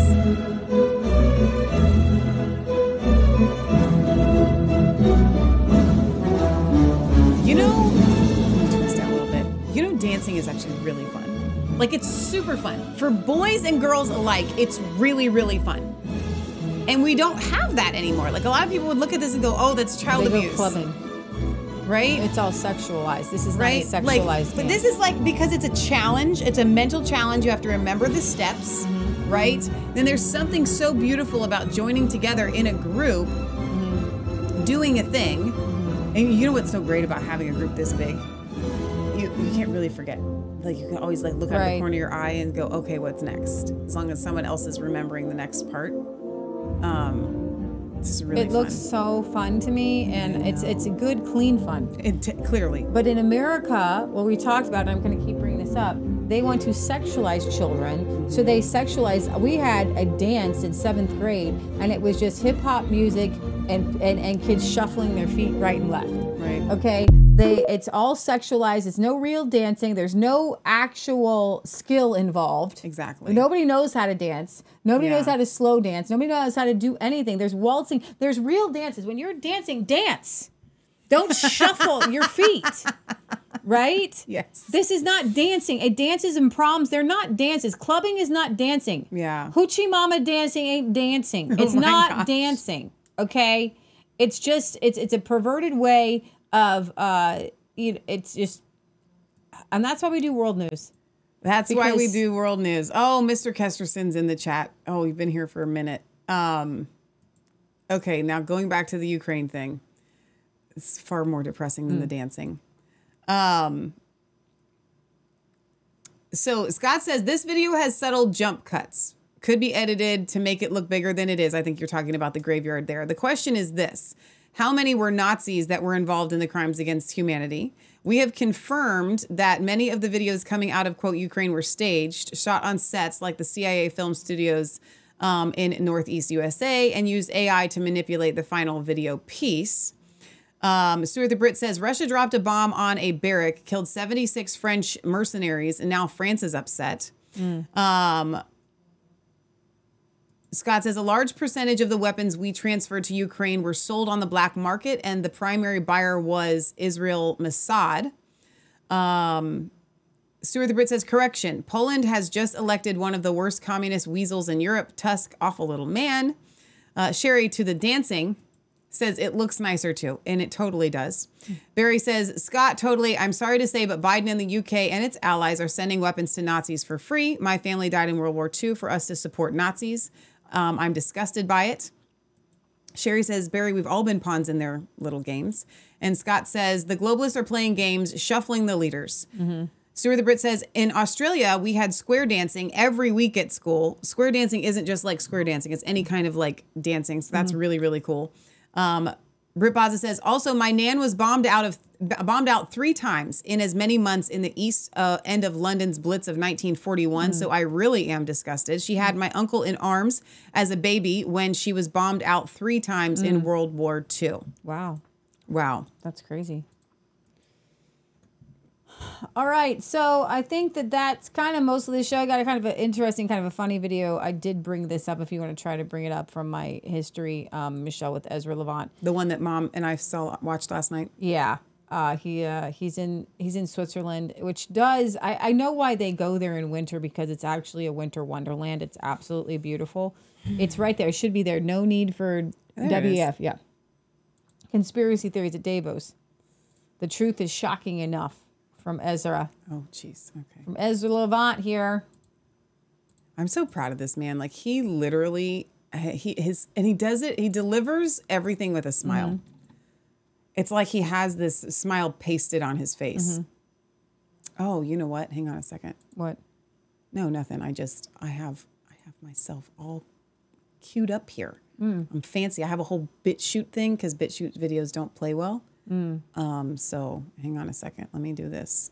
Watch, watch me go. With so I guess he's, I he's going to be walking through the delegations. Each have buildings. Okay. And, uh, so he's going to go past the Colombian building in which they're kind of dancing in the window, I guess. My mom said they tried to get attention. So, but Mom had given you a timestamp. Yes. But, but I'm not going to start at the beginning. You can start at the beginning and then I'll go fast forward. Okay. Different countries come with, di with different it's reasons. It's snowing very coming. gently here in Davos, but it's still quite comfortable. This is the town where Klaus Schwab and his World Economic Forum take over, and I really mean take over every aspect of this town for one week a year. The other fifty-one weeks, it's a gorgeous mountain getaway. I don't know if you can see behind me um, a gondola. There are gondolas all over the place. On the train ride in from the town, we're staying in cloisters. We saw people cross-country skiing. On the trains, they have ski racks on the trains because there's so many people skiing. I joked with our videographer, Lincoln, that they come to ski, we come to sleigh. A little bit of a pun there, not very funny. Mom um, and I both laughed. In fact, the place we're staying is sort Cheesy of a bit. ski Good. chalet or, or cabin by someone who lives in Zurich. And he comes up here every weekend with his family, but this one week a year, he rents it out because there's such an enormous demand for people to stay here. It makes it difficult for independent journalists to come and cover it, which is why we have to crowdfund it. And for that, I'm really thankful okay, to you for chipping like. in to cover our costs. I want to walk down the promenade slowly and talk to you about the week we've had and um, and the things that I think we've seen and learned. How this is my second visit uh, to Davos. Uh, our team has come uh, a, a time before that, Avi Yamini and, and other journalists, and I think we're getting the hang of it a little bit. We applied for accreditation this year for the this first time. This is what I was telling you guys at the start um, of the show. That is, I wrote a letter to the uh, World Economic Forum, and I said, look, we're going to be here anyways. Why don't you let us come in and, and frankly talk to us? Even if you're just sending a spin doctor, why don't you tell us if we got our facts wrong? Why don't you bring other information to our attention to round out our story? Our motto is telling the other side of the story, and generally that makes us critics and contrarians, but that doesn't mean we don't occasionally get it wrong. And maybe there's another side to the other side of the story. Maybe there's a third side to the story. But they didn't even reply. And um, I think that's part of the mindset here. It reminds me of when a citizen journalist from Japan, who told us she was inspired by our work, her name is Masako, lovely young lady. She camped outside a restaurant where Klaus Schwab was having dinner oh, last year. Hilarious. She waited for hours in the cold and snow, and he came out, and she called out to him, and he responded, and she had a question for him. And you know what his first reply was? What outlet are you with? And mm. when she said, I'm independent, he, he sort of, ha, a peasant. He didn't quite use that word, but it, that was uh, what his body language said, and he walked away. In other words, his accountability, his responsibility to the world, his requirement to answer questions about public in interest matters, in his mind, turned on the status, the class, and perhaps mm-hmm. even the wealth of the question asker. If Masako had actually been a fancy Uh, working for C N N or the Wall Street Journal or one of the other regime journalists who pay to play. Uh, in fact, maybe that's what it was. Maybe it wasn't even that she was a peasant. Maybe it's that she didn't pay Klaus Schwab. Understand that every single company here, every single media company that's on the inside, they paid to be here. Mm-hmm. The World Economic Forum is not a charity. The World Economic Forum is not a government N G O or something. It is a for-profit organization cooked up by Klaus Schwab, who sounds and looks like a supervillain. And I swear to God, it, it's almost too unbelievable. If it was a Hollywood movie script, people wouldn't believe it because it's so unbelievable. His father was a Nazi industrialist, a factory manager, who went to Germany to help Hitler's war effort. He, he went to Germany to run a factory. And Klaus Schwab himself obviously learned from his father. Klaus Schwab was uh, affiliated with the C I A. Like you could, if you were to write this script, a Hollywood agent would say, it's too on the nose. You can't have a supervillain looking guy with a German accent who dresses sometimes like a space alien whose That's father so was a Nazi. No one will believe you. It's just too far. That is the truth. And, and one of the things I tell our team at Rebel News about conspiracy theories, because there's all sorts of crazy ideas out on the net. And once in a while, a conspiracy theory turns out to be true, by the way. Most of the time. Jeffrey Epstein is an example of that. Right. Harvey Weinstein is an example of that. But I say to my team, there's so many insane things just lying out there, unreported, that we don't even have to dig hard for. Um, no need to indulge in conspiracy theories. The world is crazy enough. And that's my approach to the World Economic Forum. What this supervillain Klaus Schwab says and what the other oligarchs he meets with say is so outlandish and so dangerous. Simply reporting the truth is shocking enough. And, um, and I think that has been proven this last week. We've been here. Why do they always uh, do in it Davos, in the Switzerland? Winter. It's um, so pretty. It's because it's I, ju I should That's just point out as we walk around here now, yeah. how things are shutting down. There were, there are some final panel discussions and final events, but you can see the streets are very empty by comparison. Um, some of the Potemkin Village movie sets are being stripped down and shut down. Uh, the town will revert to its normal state. Nature is healing. The skiers are taking the places of the politicians and the lobbyists and the bureaucrats. For the past week, these cars would have been ticketed and towed. Police would have swarmed them uh, because this entire promenade, this is the downtown strip in Davos. They call it the promenade. It was completely taken over. Um, I could see some people lingering. There's the Kurdish house. I never did get a chance to step into the Kurdish house and have a, have a cup of tea. I would have liked to. I, I regard myself a, as a fan of the Kurds. I went to Kurdistan a few years ago. That's an unlucky country that I think is, well, it's a, it's a proto-country. They want independence from Iraq and from Turkey, neither of which wants to give it to them. There are some people who come here, like the Kurds, obviously, that are trying to win international support for their causes. I'm not sure how they did. I would have liked to pop in.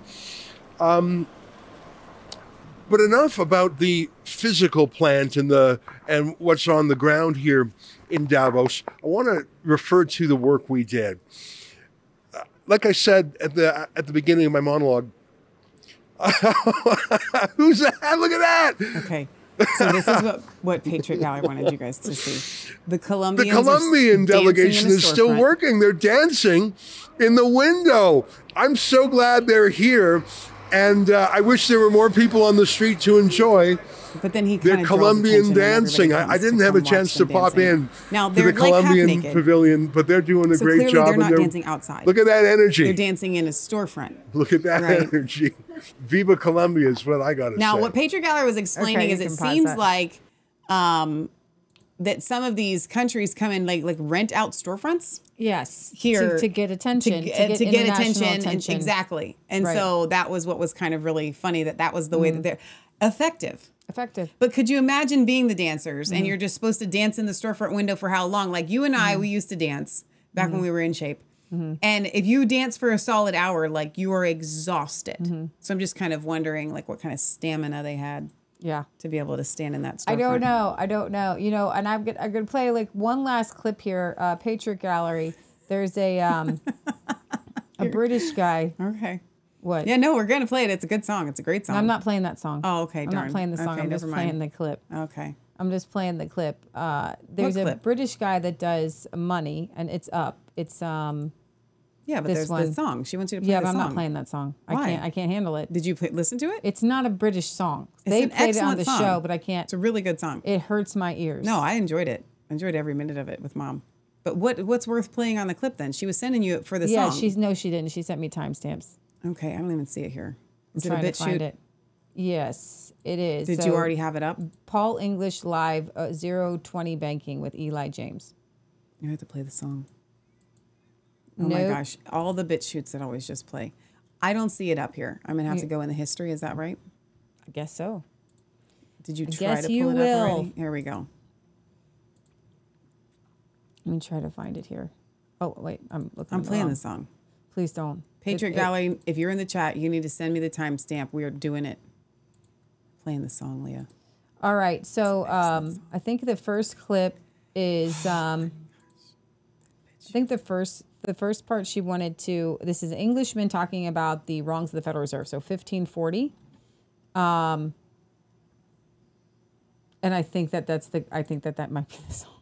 So I guess, uh, the, Leah, in the seventies, I know your mother, a, I talked, we, Mom and I listened to this, and I'm going to, I would like a poll in the chat, okay? What what timestamp, fifteen something? fifteen forty. I can't even see these.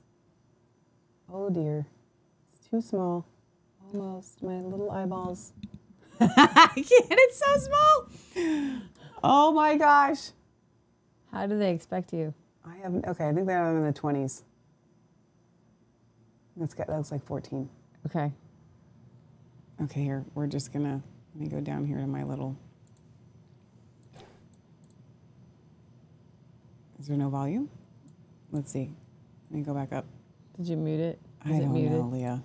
No, I didn't play. If we are a nation of people seeking to manage and govern our own affairs, okay. just let it go. Which let's work on the basis cheekily that we are, you know, if we are that sort of a people, how are we supposed to do it if an alien force or an alien thinking entity, an entity that thinks completely different to us, has different goals, is in charge of the monetary system that we use?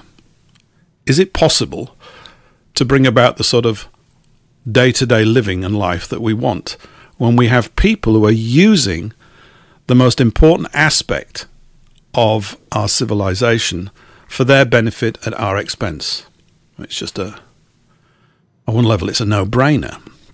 But on another level, it's a question that is rarely, rarely asked. People just don't even know that they could ask that question. Now, when it comes to money, there's not too many songs about money, but this is one of them. Oh, and I've done it again, you know. I keep doing this, don't I? I don't like it. One day, one day, Paul, everything will everything will come come right. So apparently there yeah. is a band. I think their name was Dynasty. It was, but it probably won't. In the seventies. You might remember this. Some of you will remember this. It's a wonderful little brief song about money. Yeah, but somebody, you know, like, that stuff. Redid it. I've got ninety thousand pounds in my pajamas. I've got forty thousand French francs in my fridge. I've got lots of lovely lira. Now the Deutschmark's getting dearer, and my dollar bills would buy the Brooklyn Bridge. There is nothing quite as wonderful as money. There's, no big, there's nothing quite as wonderful as money. Money, money, money. There's nothing like a newly... Okay, what's the other timestamp? Um, I don't think that was over. But, okay, the other timestamp was... Um, cute little ditty. She liked that. It was a cute little ditty. She you want me to keep going? eighteen minutes. Yeah. Money, money, money, money, money, money, money, money, money. No, know. I thought that yes, was- and you must learn the words of that and sing them to your children. Do you really hanker for the butchness of a banker? I should jolly well hope not. And uh, you can keep your Marxist ways because it's merely just a phase. Wouldn't we like to think so? The That's thing about lyrics. Marxism and communism is that it's funded by capitalism. In fact, uh, communism is the ultimate expression of capitalism because you get the entire nation in oh, debt, the that. entire nation controlled through income tax and yeah. all these other dry, dull, tedious topics yeah. that don't excite anyone. And yet, if you look at some of the most disastrous events that have happened in our recent history, such as World War Two, I am going to suggest to you strongly that the banking element of it, if you ignore it, you won't understand the nature of the conflict at all. It's impossible to take it into account, uh, all of the actions that took place there, without including banking as part of that scheme. Now, earlier today, uh, just as I was rummaging around thinking, well, what should we talk about today and all that kind of stuff, actually, I, I like talking about this stuff all the time. That's, that's a key thing. But um, I uh, uh, a good friend contacted me. I'm going to bring him on in a second because I can see he's arrived in the studio and hopefully he's hearing me right now. An old friend. Uh, and he, he, he came into the day so late, I didn't even have a chance to put him on the... Uh, on the billing stuff, on the, uh, you know, the uh, description of the show. Got the comp- the right here. Um, it's from uh, a site run by uh, Brother Nathaniel, who some of you okay, will you be uh, uh, so this aware is, of who he is. is. He's really a gentleman who was born into a Jewish family, which, of course, is synonymous with banking, but he's not a bank. Toss there. Okay.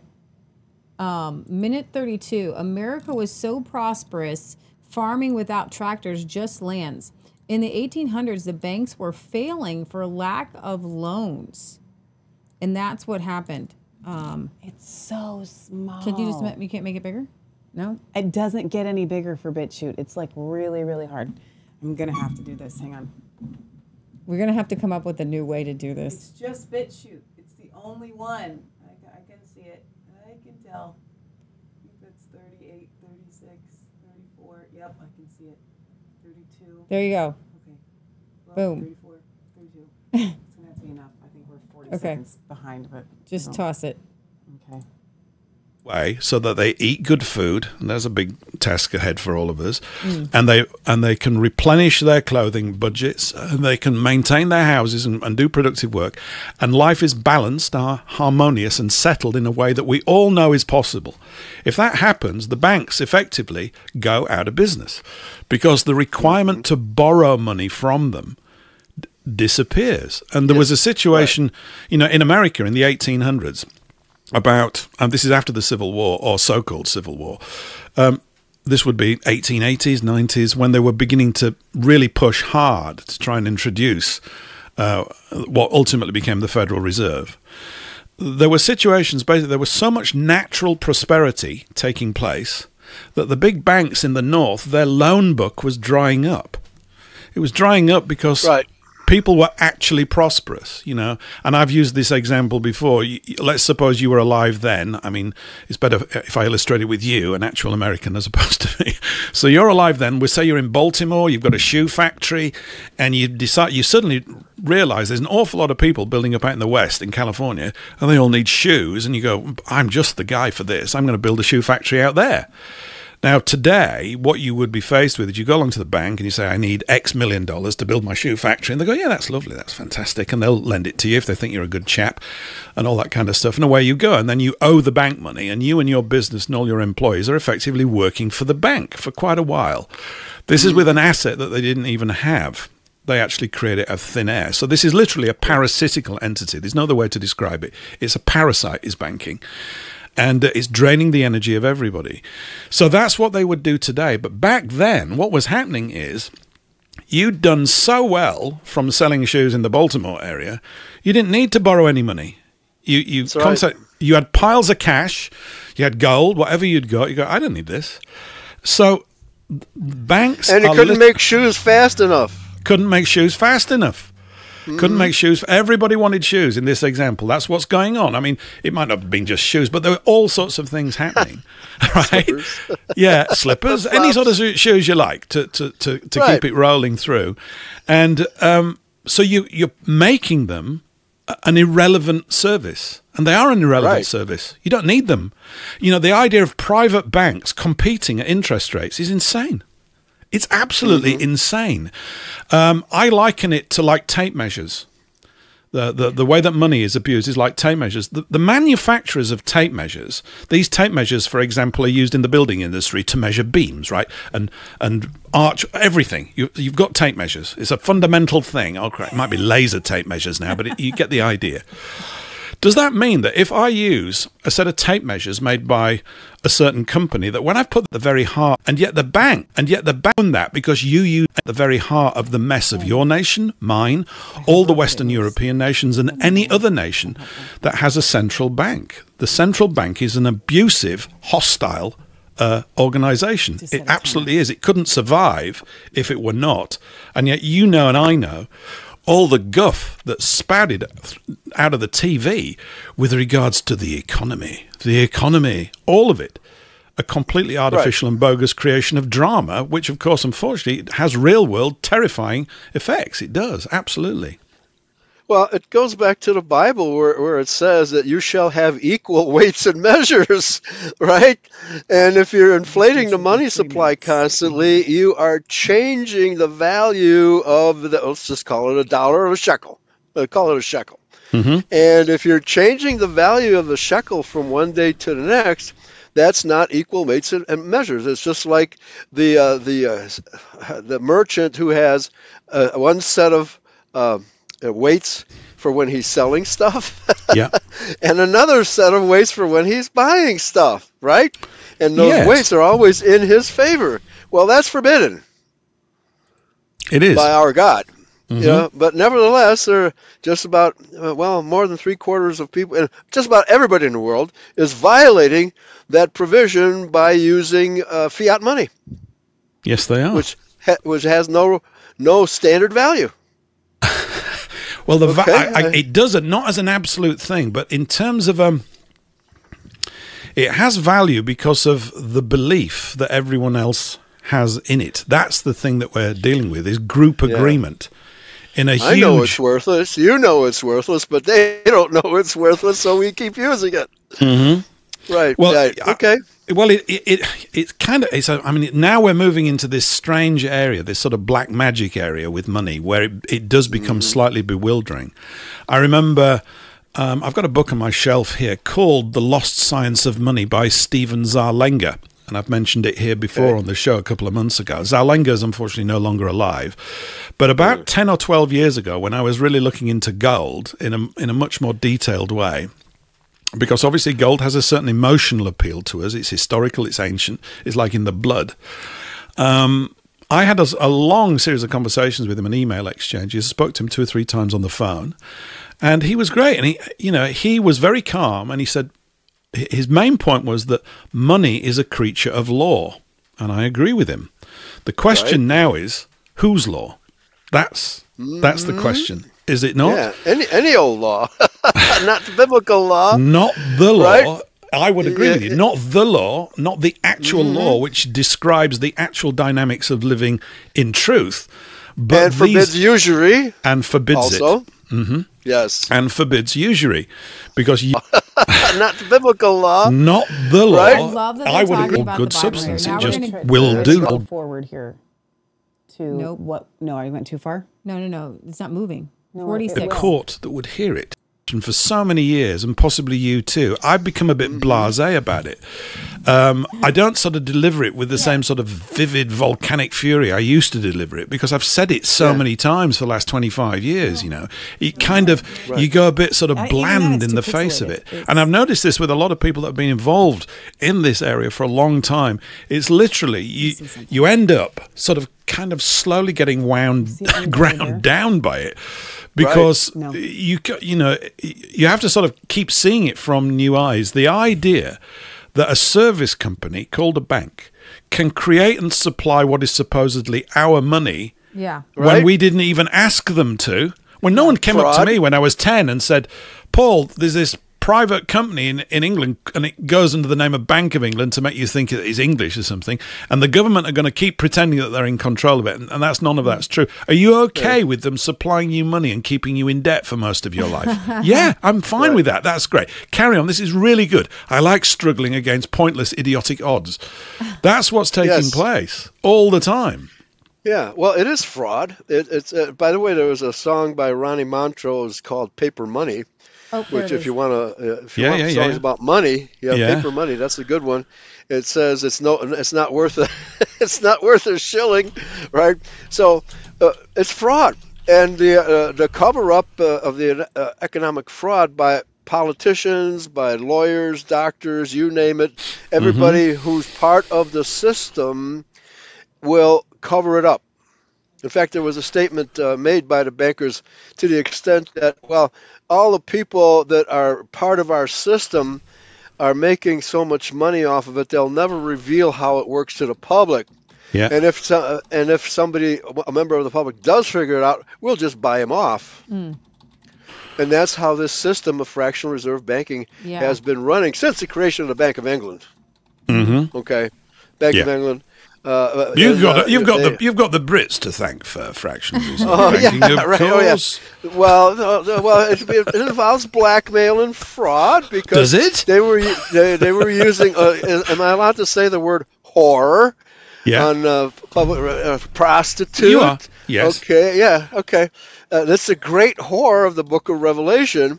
That because banksters throughout history have always used the services of prostitutes to blackmail anybody, any politician or English lord or king, yes. such as Charles the Second, yep. to uh, shut them up if I've they don't want to cooperate. I've forgotten her huh? name. It's, it's in the book by Alexander Delmar, isn't it? And I've forgotten her oh, name. Oh, yeah, yeah, Bar- Barbara Villiers. Barbara, Barbara Villiers. Villiers. That's it. Oh, Barbara I just Villiers. pulled that book out by accident. I just pulled it out the yeah. other day. It yeah. And it's a, the book, title of the book. I, I recommend so it to absolutely everybody. It's free. Will, I'm going to take it and um, I'm going to put it in the chat if Mom hasn't already. This is a really good, good episode. These guys are fantastic. Um, they've got a lot of good information here. Um, this this song is from the eighties. It's nineteen seventy-four. seventy-four Oh my gosh. It's hard for me to listen to rock and roll. You could just bring it up, you know. I can. Yeah, you can just bring up Paper Money, the song. No, it's a remake of it. No, Somebody, it's not. Yes, it is. Leah, it's a remake. What do you mean? This is the song. That's the real song. Yeah. We're about to play the remake of it where somebody put in all this Federal Reserve stuff. You're oh, not more? understanding. Oh, I didn't. Mom didn't show me that. Mom just brought up these words. Oh, maybe it is the real song. It's no, just I don't think the it's, song. I don't think it's the real song. Yeah, that okay. is the real song. All right, then that'll make it easier.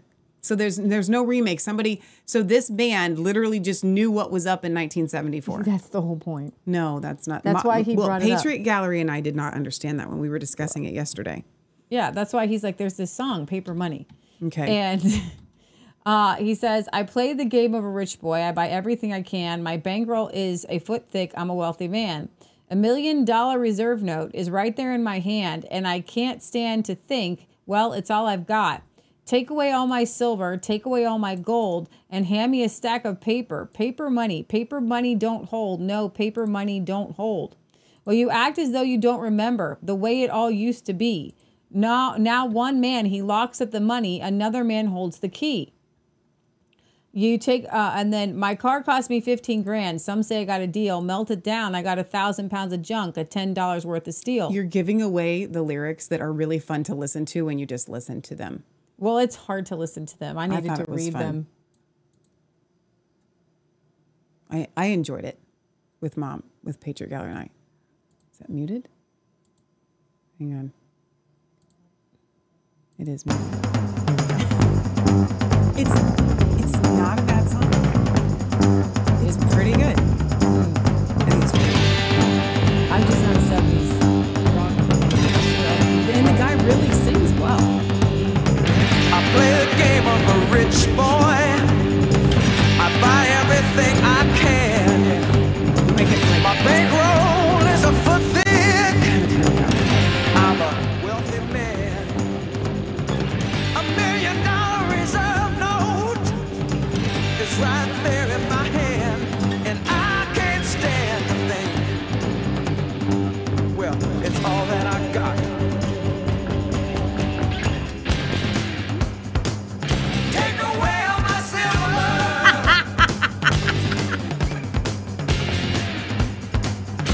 Take away all my gold. He's really singing that. He's singing that.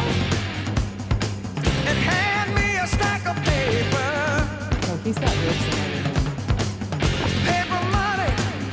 Paper money don't hold. No. I love it. Dig it. Paper money don't hold. Come on. If we could just, why didn't this song you take off? So you don't remember. Wake people up. It all used to be.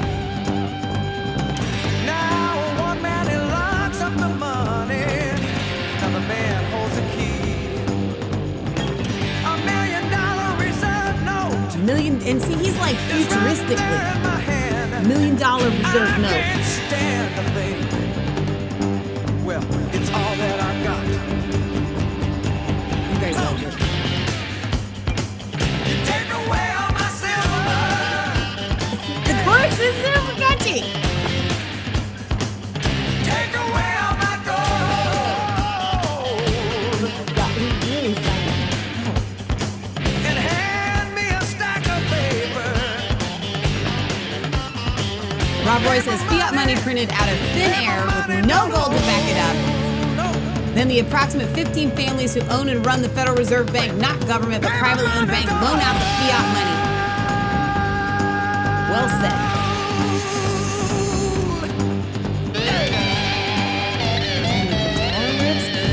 That's my least favorite part. Because there's the electric guitar. It sounds a little synchronized.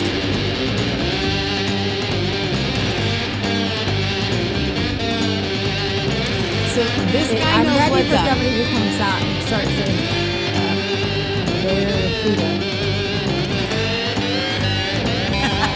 Uh, there, little bar of gold. My car cost me fifteen grand. Some say I got a deal. Back then, that fifteen grand for a car would have been like, I got a thousand pounds of junk, ten dollars worth of steel, a million dollar reserve note is right there in my hand, and I can't stand the thing. Well, it's all that I got. So yeah, take away all my silver.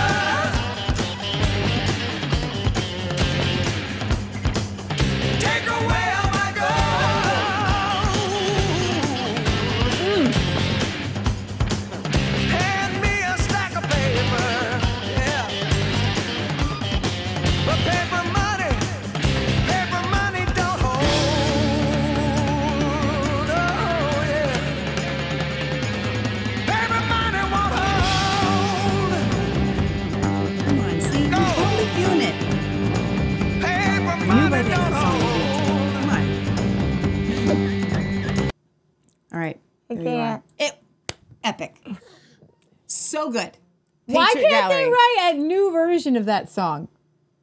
I don't know. It's a good question. You know, I'd like to. I'd love to play some Federal Reserve note song. Patriot Gallery says it is a false idol. All men are forced to worship and obey all laws based on this false god and religion. James, who is a D J, he's our says, music. nineteen seventy-four was a very good year. Barry says, Michelle and Lee, it goes further than the Bank of England. The worshipful company of goldsmiths actually set up both Wall Street and the U K Stock Exchange. They also underwrite the Bank of England. Mm. I want to hear from you guys in the chat if you like that as much as I enjoyed it. I did. Totally loved paper, it. Paper money don't hold. I keep waiting for him to go up. That's right. That he doesn't go there. He just stays here. I know he did a little paper bit. Paper money don't hold. Uh, whatever. Okay, that's the end of the show. Because paper money ain't holding me here any longer. I ain't so, making any paper money on this. So now would be a good time to tell you guys to um, get out. Get out now of the paper dollar. Yes, and, and go to I T M, I T M Trading. one eight six six nine five zero seven seven seven six. The coolest number on the internet. I want Lynette to play that song on her show. Paper money don't hold. I'm going to be singing it all day. Take away all my silver. No, you're not there Take yet. Take away all my gold. There's like a pause, though, you know. Hand me a stack of paper, yeah. It's a million dollar reserve note. right? Like this guy knew what was paper up. Money don't hold. Paper money don't hold. And I'm telling you, in twenty twenty-four, if you are holding paper it money, ain't gonna hold, you are buddy. going to be wishing. I do, here's what you I don't want you guys to, to do. Hold them and know when to throw them. I don't want to be getting emails mm. later this year going, Leah and Michelle, you were right. I should have listened to you. You was right. Now, I don't care if you get into silver and gold, just get out of the paper dollar. But mm. if you would like to get into silver and gold and you want somebody to help you get out of your four oh one K or your retirement plan, um, and you want to get into God's type retirement mm-hmm. plan, and you also are considering getting land or there's different things that you want to do prepping wise, that's what makes I T M trading so unique, because they're not just a gold and silver mm. dealer. They have the wealth shield, and Lynette is constantly talking about how you need to have food, shelter, barterability, and all of the things that the wealth shield entail. And so they will help walk you through that. And yes, they their speciality is antiquities, um, which we should not still have this down here every week, but we do. Um, we just got this for Patriot Gallery for Christmas. Mm. Okay, this is our very first antiquity that we've ever purchased. We have some that were passed down, Um, but nothing of this sub substance, okay? They specialize in this because that is their belief that it is the safest thing mm-hmm. to hold, okay? Yeah. And so, um, but they will sell you whatever you feel the most comfortable in buying, but they'll also walk you through in a free strategy call. Yeah. What do you want to do? What are you looking to achieve, right? Yeah, which I, which I love. I don't know where your phone is. So if you want to schedule an appointment with them, you can go to learn.itmtrading.com forward slash chicks. And there's a Calendly link there. So you can literally set up your appointment without even having to talk to somebody. And then you'll talk to them. But don't like, forget, set up the appointment. I want to tell you a testimony on Vicky Natale. So this week, I don't know if it was a shoveling, some snow. Somehow my back, my upper back hurt in a way that it, I, I literally was trying to... To, to drive Michelle and Uncle Jack to the chiropractor, and I turned and I twinged. I kept twinging. Everything just hurt so bad. Mm-hmm. I don't know what it was. Something in my back just hurt, and I was like, "This is what I save the C B D oil for from Vicky Natale. I save it for these kind of moments." And I, um, I took a dropper full, and in twenty-four hours, I was like, "Oh my gosh, how did that happen?" Now yeah. I took some turmeric. Okay, usually it's not going to hit, you know, hit that out of the park. So the turmeric, I guess, mixed with the C B D oil. I have no, I, I literally couldn't get out of bed that day. I was like, something happened. Something really, really hurt. Um, and so I encourage you guys, um, instead of going to the doctor to get pain medication hey, for those. Well, don't tell people to go to not. For a pain the medication doctor. that you're going to constantly need on okay. for arthritis and things like that. Uh, for uh, going to the doctor to get pain medication. Pain medication masks something. The C B D oil actually gets rid of the cause of the pain. Yeah. It's not masking the pain. It's gone. It literally healed the root of the pain. It's gone. It's gone. The pain right. is gone. That's awesome. Okay. And it is expensive. And I recognize it's expensive. I don't use it all the time. And you don't need to use it all the I time. I don't like the word expensive. You know why? Because what that says is it's, it makes it sound like it actually... When something has a value, it's it not expensive. Valuable. You're right. It is very, very valuable. Right. She's got t she's got her own formula of these um, terpenes that literally go right into the problem and heal it. And I don't know how it works, uh, but it may work for you. So I, I highly recommend you go go check her out if you've got if you ever have a, a, a it, you're you're gonna want it you're gonna want it at some point in your arsenal yeah. for pain medication. Um, I just needed one dropper full one yeah. time, and so it's gone. They also have. Um, capsules that you can take. They've got it for your, your pets. For your pets. Um, it's really a phenomenal product. Mm-hmm. And I love it. And I don't imagine ever not having it. Mm-hmm. Like I can't. I just absolutely love these products mm-hmm. um, for the C B D oil. And like I said, and I've said to you guys, thankfully I have um, found an amazing chiropractor. Mm-hmm. But prior to that, even my regular chiropractor mm-hmm. wasn't really touching the hip pain that I have mm-hmm. had, which I think is a result from me having broken my ankle when mm-hmm. I was fifteen years old. Yeah. And um, uh, I, I Sorry. walk a little bit funny, right? And so, what are you doing? I want to read this, and I told oh, you it oh, on my oh, phone. Oh, no, that's really good. So let me finish. I'm going to end here. with this because it, it's great. Our it's, show's it's good. going long. It's good. Um, nothing has been able to touch my hip pain mm-hmm. until the C B D oil. Yeah. Right. And so that's, so last know, night huge. we had our, um, our Dan, our Dan Patch Revival number two. We will actually have one in person, hopefully on uh, February tenth in Oxford, Indiana. So get your plans ready for that. And Abigail had a worship night at her house, and that's what, that's why she wasn't able to join us. And she sent me this message, and I had kind of sent her a, uh, maybe a challenge that said, when you guys are praying, you're getting into the spirit, pray about the real issue, the issues in life. Mm. And she sent me this, and I meant to read it last night. I didn't get it last night. I got it after the show, and I told her I would read it on the show tonight. She said, I got a chance to read your uh, beautiful prophetic declarations over uh, the group, and I just felt the fear, spirit so evident through every word you declare, that we will allow the spirit to awaken in every area and aspect of our lives, that we will establish places and movement where people can lean, learn, uh, lean on us for healing, deliverance, and raising of the dead, that we will speak life over others, and the biggest of all, we will become vessels to be just like him and do things no tongue could tell and no word could begin to conceptualize. I speak life, and I also speak fire and refining, that our nation would begin to first hit their knees before rising to their feet, that families would begin to prosper, that no longer would ninety percent of women believe the lie that birth control pill is just normal and it's beneficial and a way of comprom- compromising. I'm praying the Holy Spirit would literally manifest on the faces of husbands, wives, daughters, uncles, grandparents, mm. and the whole family line and its trees. No more weak and unsteady men. No more uh, to a world overcome by sexualization and corruption. We will not back down, and I will declare also into existence our rightful heirs as daughters and princesses of his kingdom, that in which we bind will be bound on earth, and that which we uphold will be will will Uh, come to pass and will multiply to overflow. I pray Jesus over addictions, over a generation overcome by lies, over anxiety, over broken families, over this wicked strong man called pride. Pride comes before the fall, but I'm declaring Jesus before it all. Come on. We no longer will consent. We no longer will be backing down to be an option. I saw the power of God today, and it's not the last time I'll see it. I'm willing to go anywhere, whether that be through prayer or through actual physical places, to declare life, freedom, and repentance and fire. We will burn, and those who aren't willing will not walk through refined. I want to hear him say, well done, thou good and faithful servant. And you know what that means? That means in times I was too tired to worship, I worshiped. When I saw a homeless lady, I get out of my car and I offered her prayer. I speak life when fear may feel like the only option. We literally walk into a room and the enemy starts to tremble in fear and despair, knowing it's his time to leave and God is at work. Let's say no to the wasted years, no to the vain hopes of the world that passed like chaff before the wind. Let's become David. Let's become an army. And like that wonderful song declares, there's an army rising Come up on. to break every chain, break every chain, break every chain. It's time to do just that. And the biggest of all, it's time we literally burn with Jesus. I want to get in that fire because I know who's going with me, and that is the armies of God. I'm, I ain't got nothing to fear now. So wow, wow, wow. And uh, so she had an awesome revival, and I wanted to read that for you guys because this uh, generation is rising up. Amen. And get excited. Man.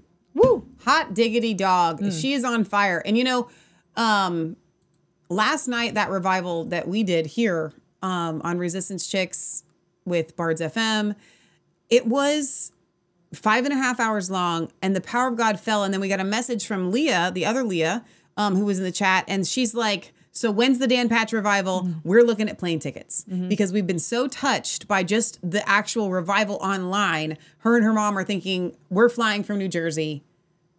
We want to be there. So I want you guys to consider joining us February tenth. Go to resistance chicks dot com, click on the banner in the upper right-hand corner, and it'll take you to the Dan Patch revival details. We really want to see you there if you can make it. Don't go selling things and don't go starving what, this month. What did Tag say?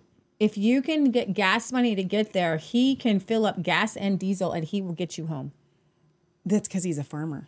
And he's got, he literally said, he said if that. you can said, get really gas huge. money to get there, he will fill your car up to get you home.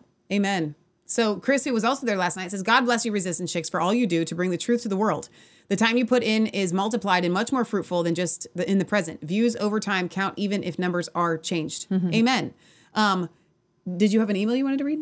No, no, not no. that one. Because we've uh, we've had time. some really good feedback yeah. from last night and last yeah, a week lady too. had a dream. Um, she had a dream. I didn't. I didn't get to get, catch the dream all the way, but I'll just read it. Okay. That, ordinarily, I wouldn't share. She was uh, last night.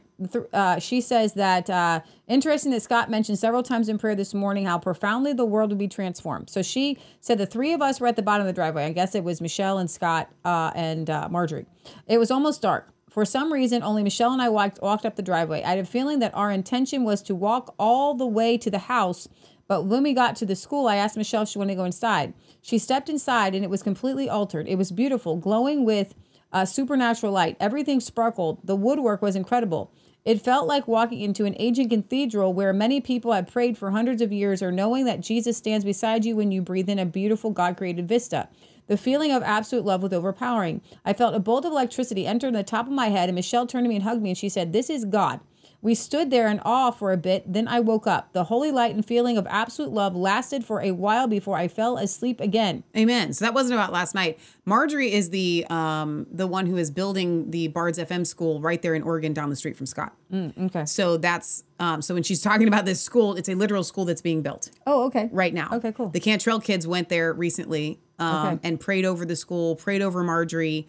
And she just felt called by God to, I think, you know, sell what she's got and build a school. And now wow. she's donated it to Bards F M to run for whatever God's going to use in his awesome. purposes. So powerful. It's super cool. Really, really powerful dream there, Marjorie. All right, you guys, we love you. God loves you. God bless. Remember, it's not just a conspiracy theory. If it's actually the truth, we will see you um, tomorrow night for Kingdom Roundtable. We'll mm. be streaming that from Resistance Chicks on Rumble. And then on Wednesday for Revelation Red Pill, I think we're on episode forty-six now. Mm. Is that right? Or forty-five? forty-five. forty-five. Uh, forty-five. Six more episodes and we reach episode fifty, mm. which I think is a really great mar mile marker. Mm -mm. We might actually do those diplomas at, at episode fifty. We'll see. All right. Did I already say it's not just a conspiracy theory, but it's actually the truth? Mm. I think I did. All right. We'll see you guys next time. Bye.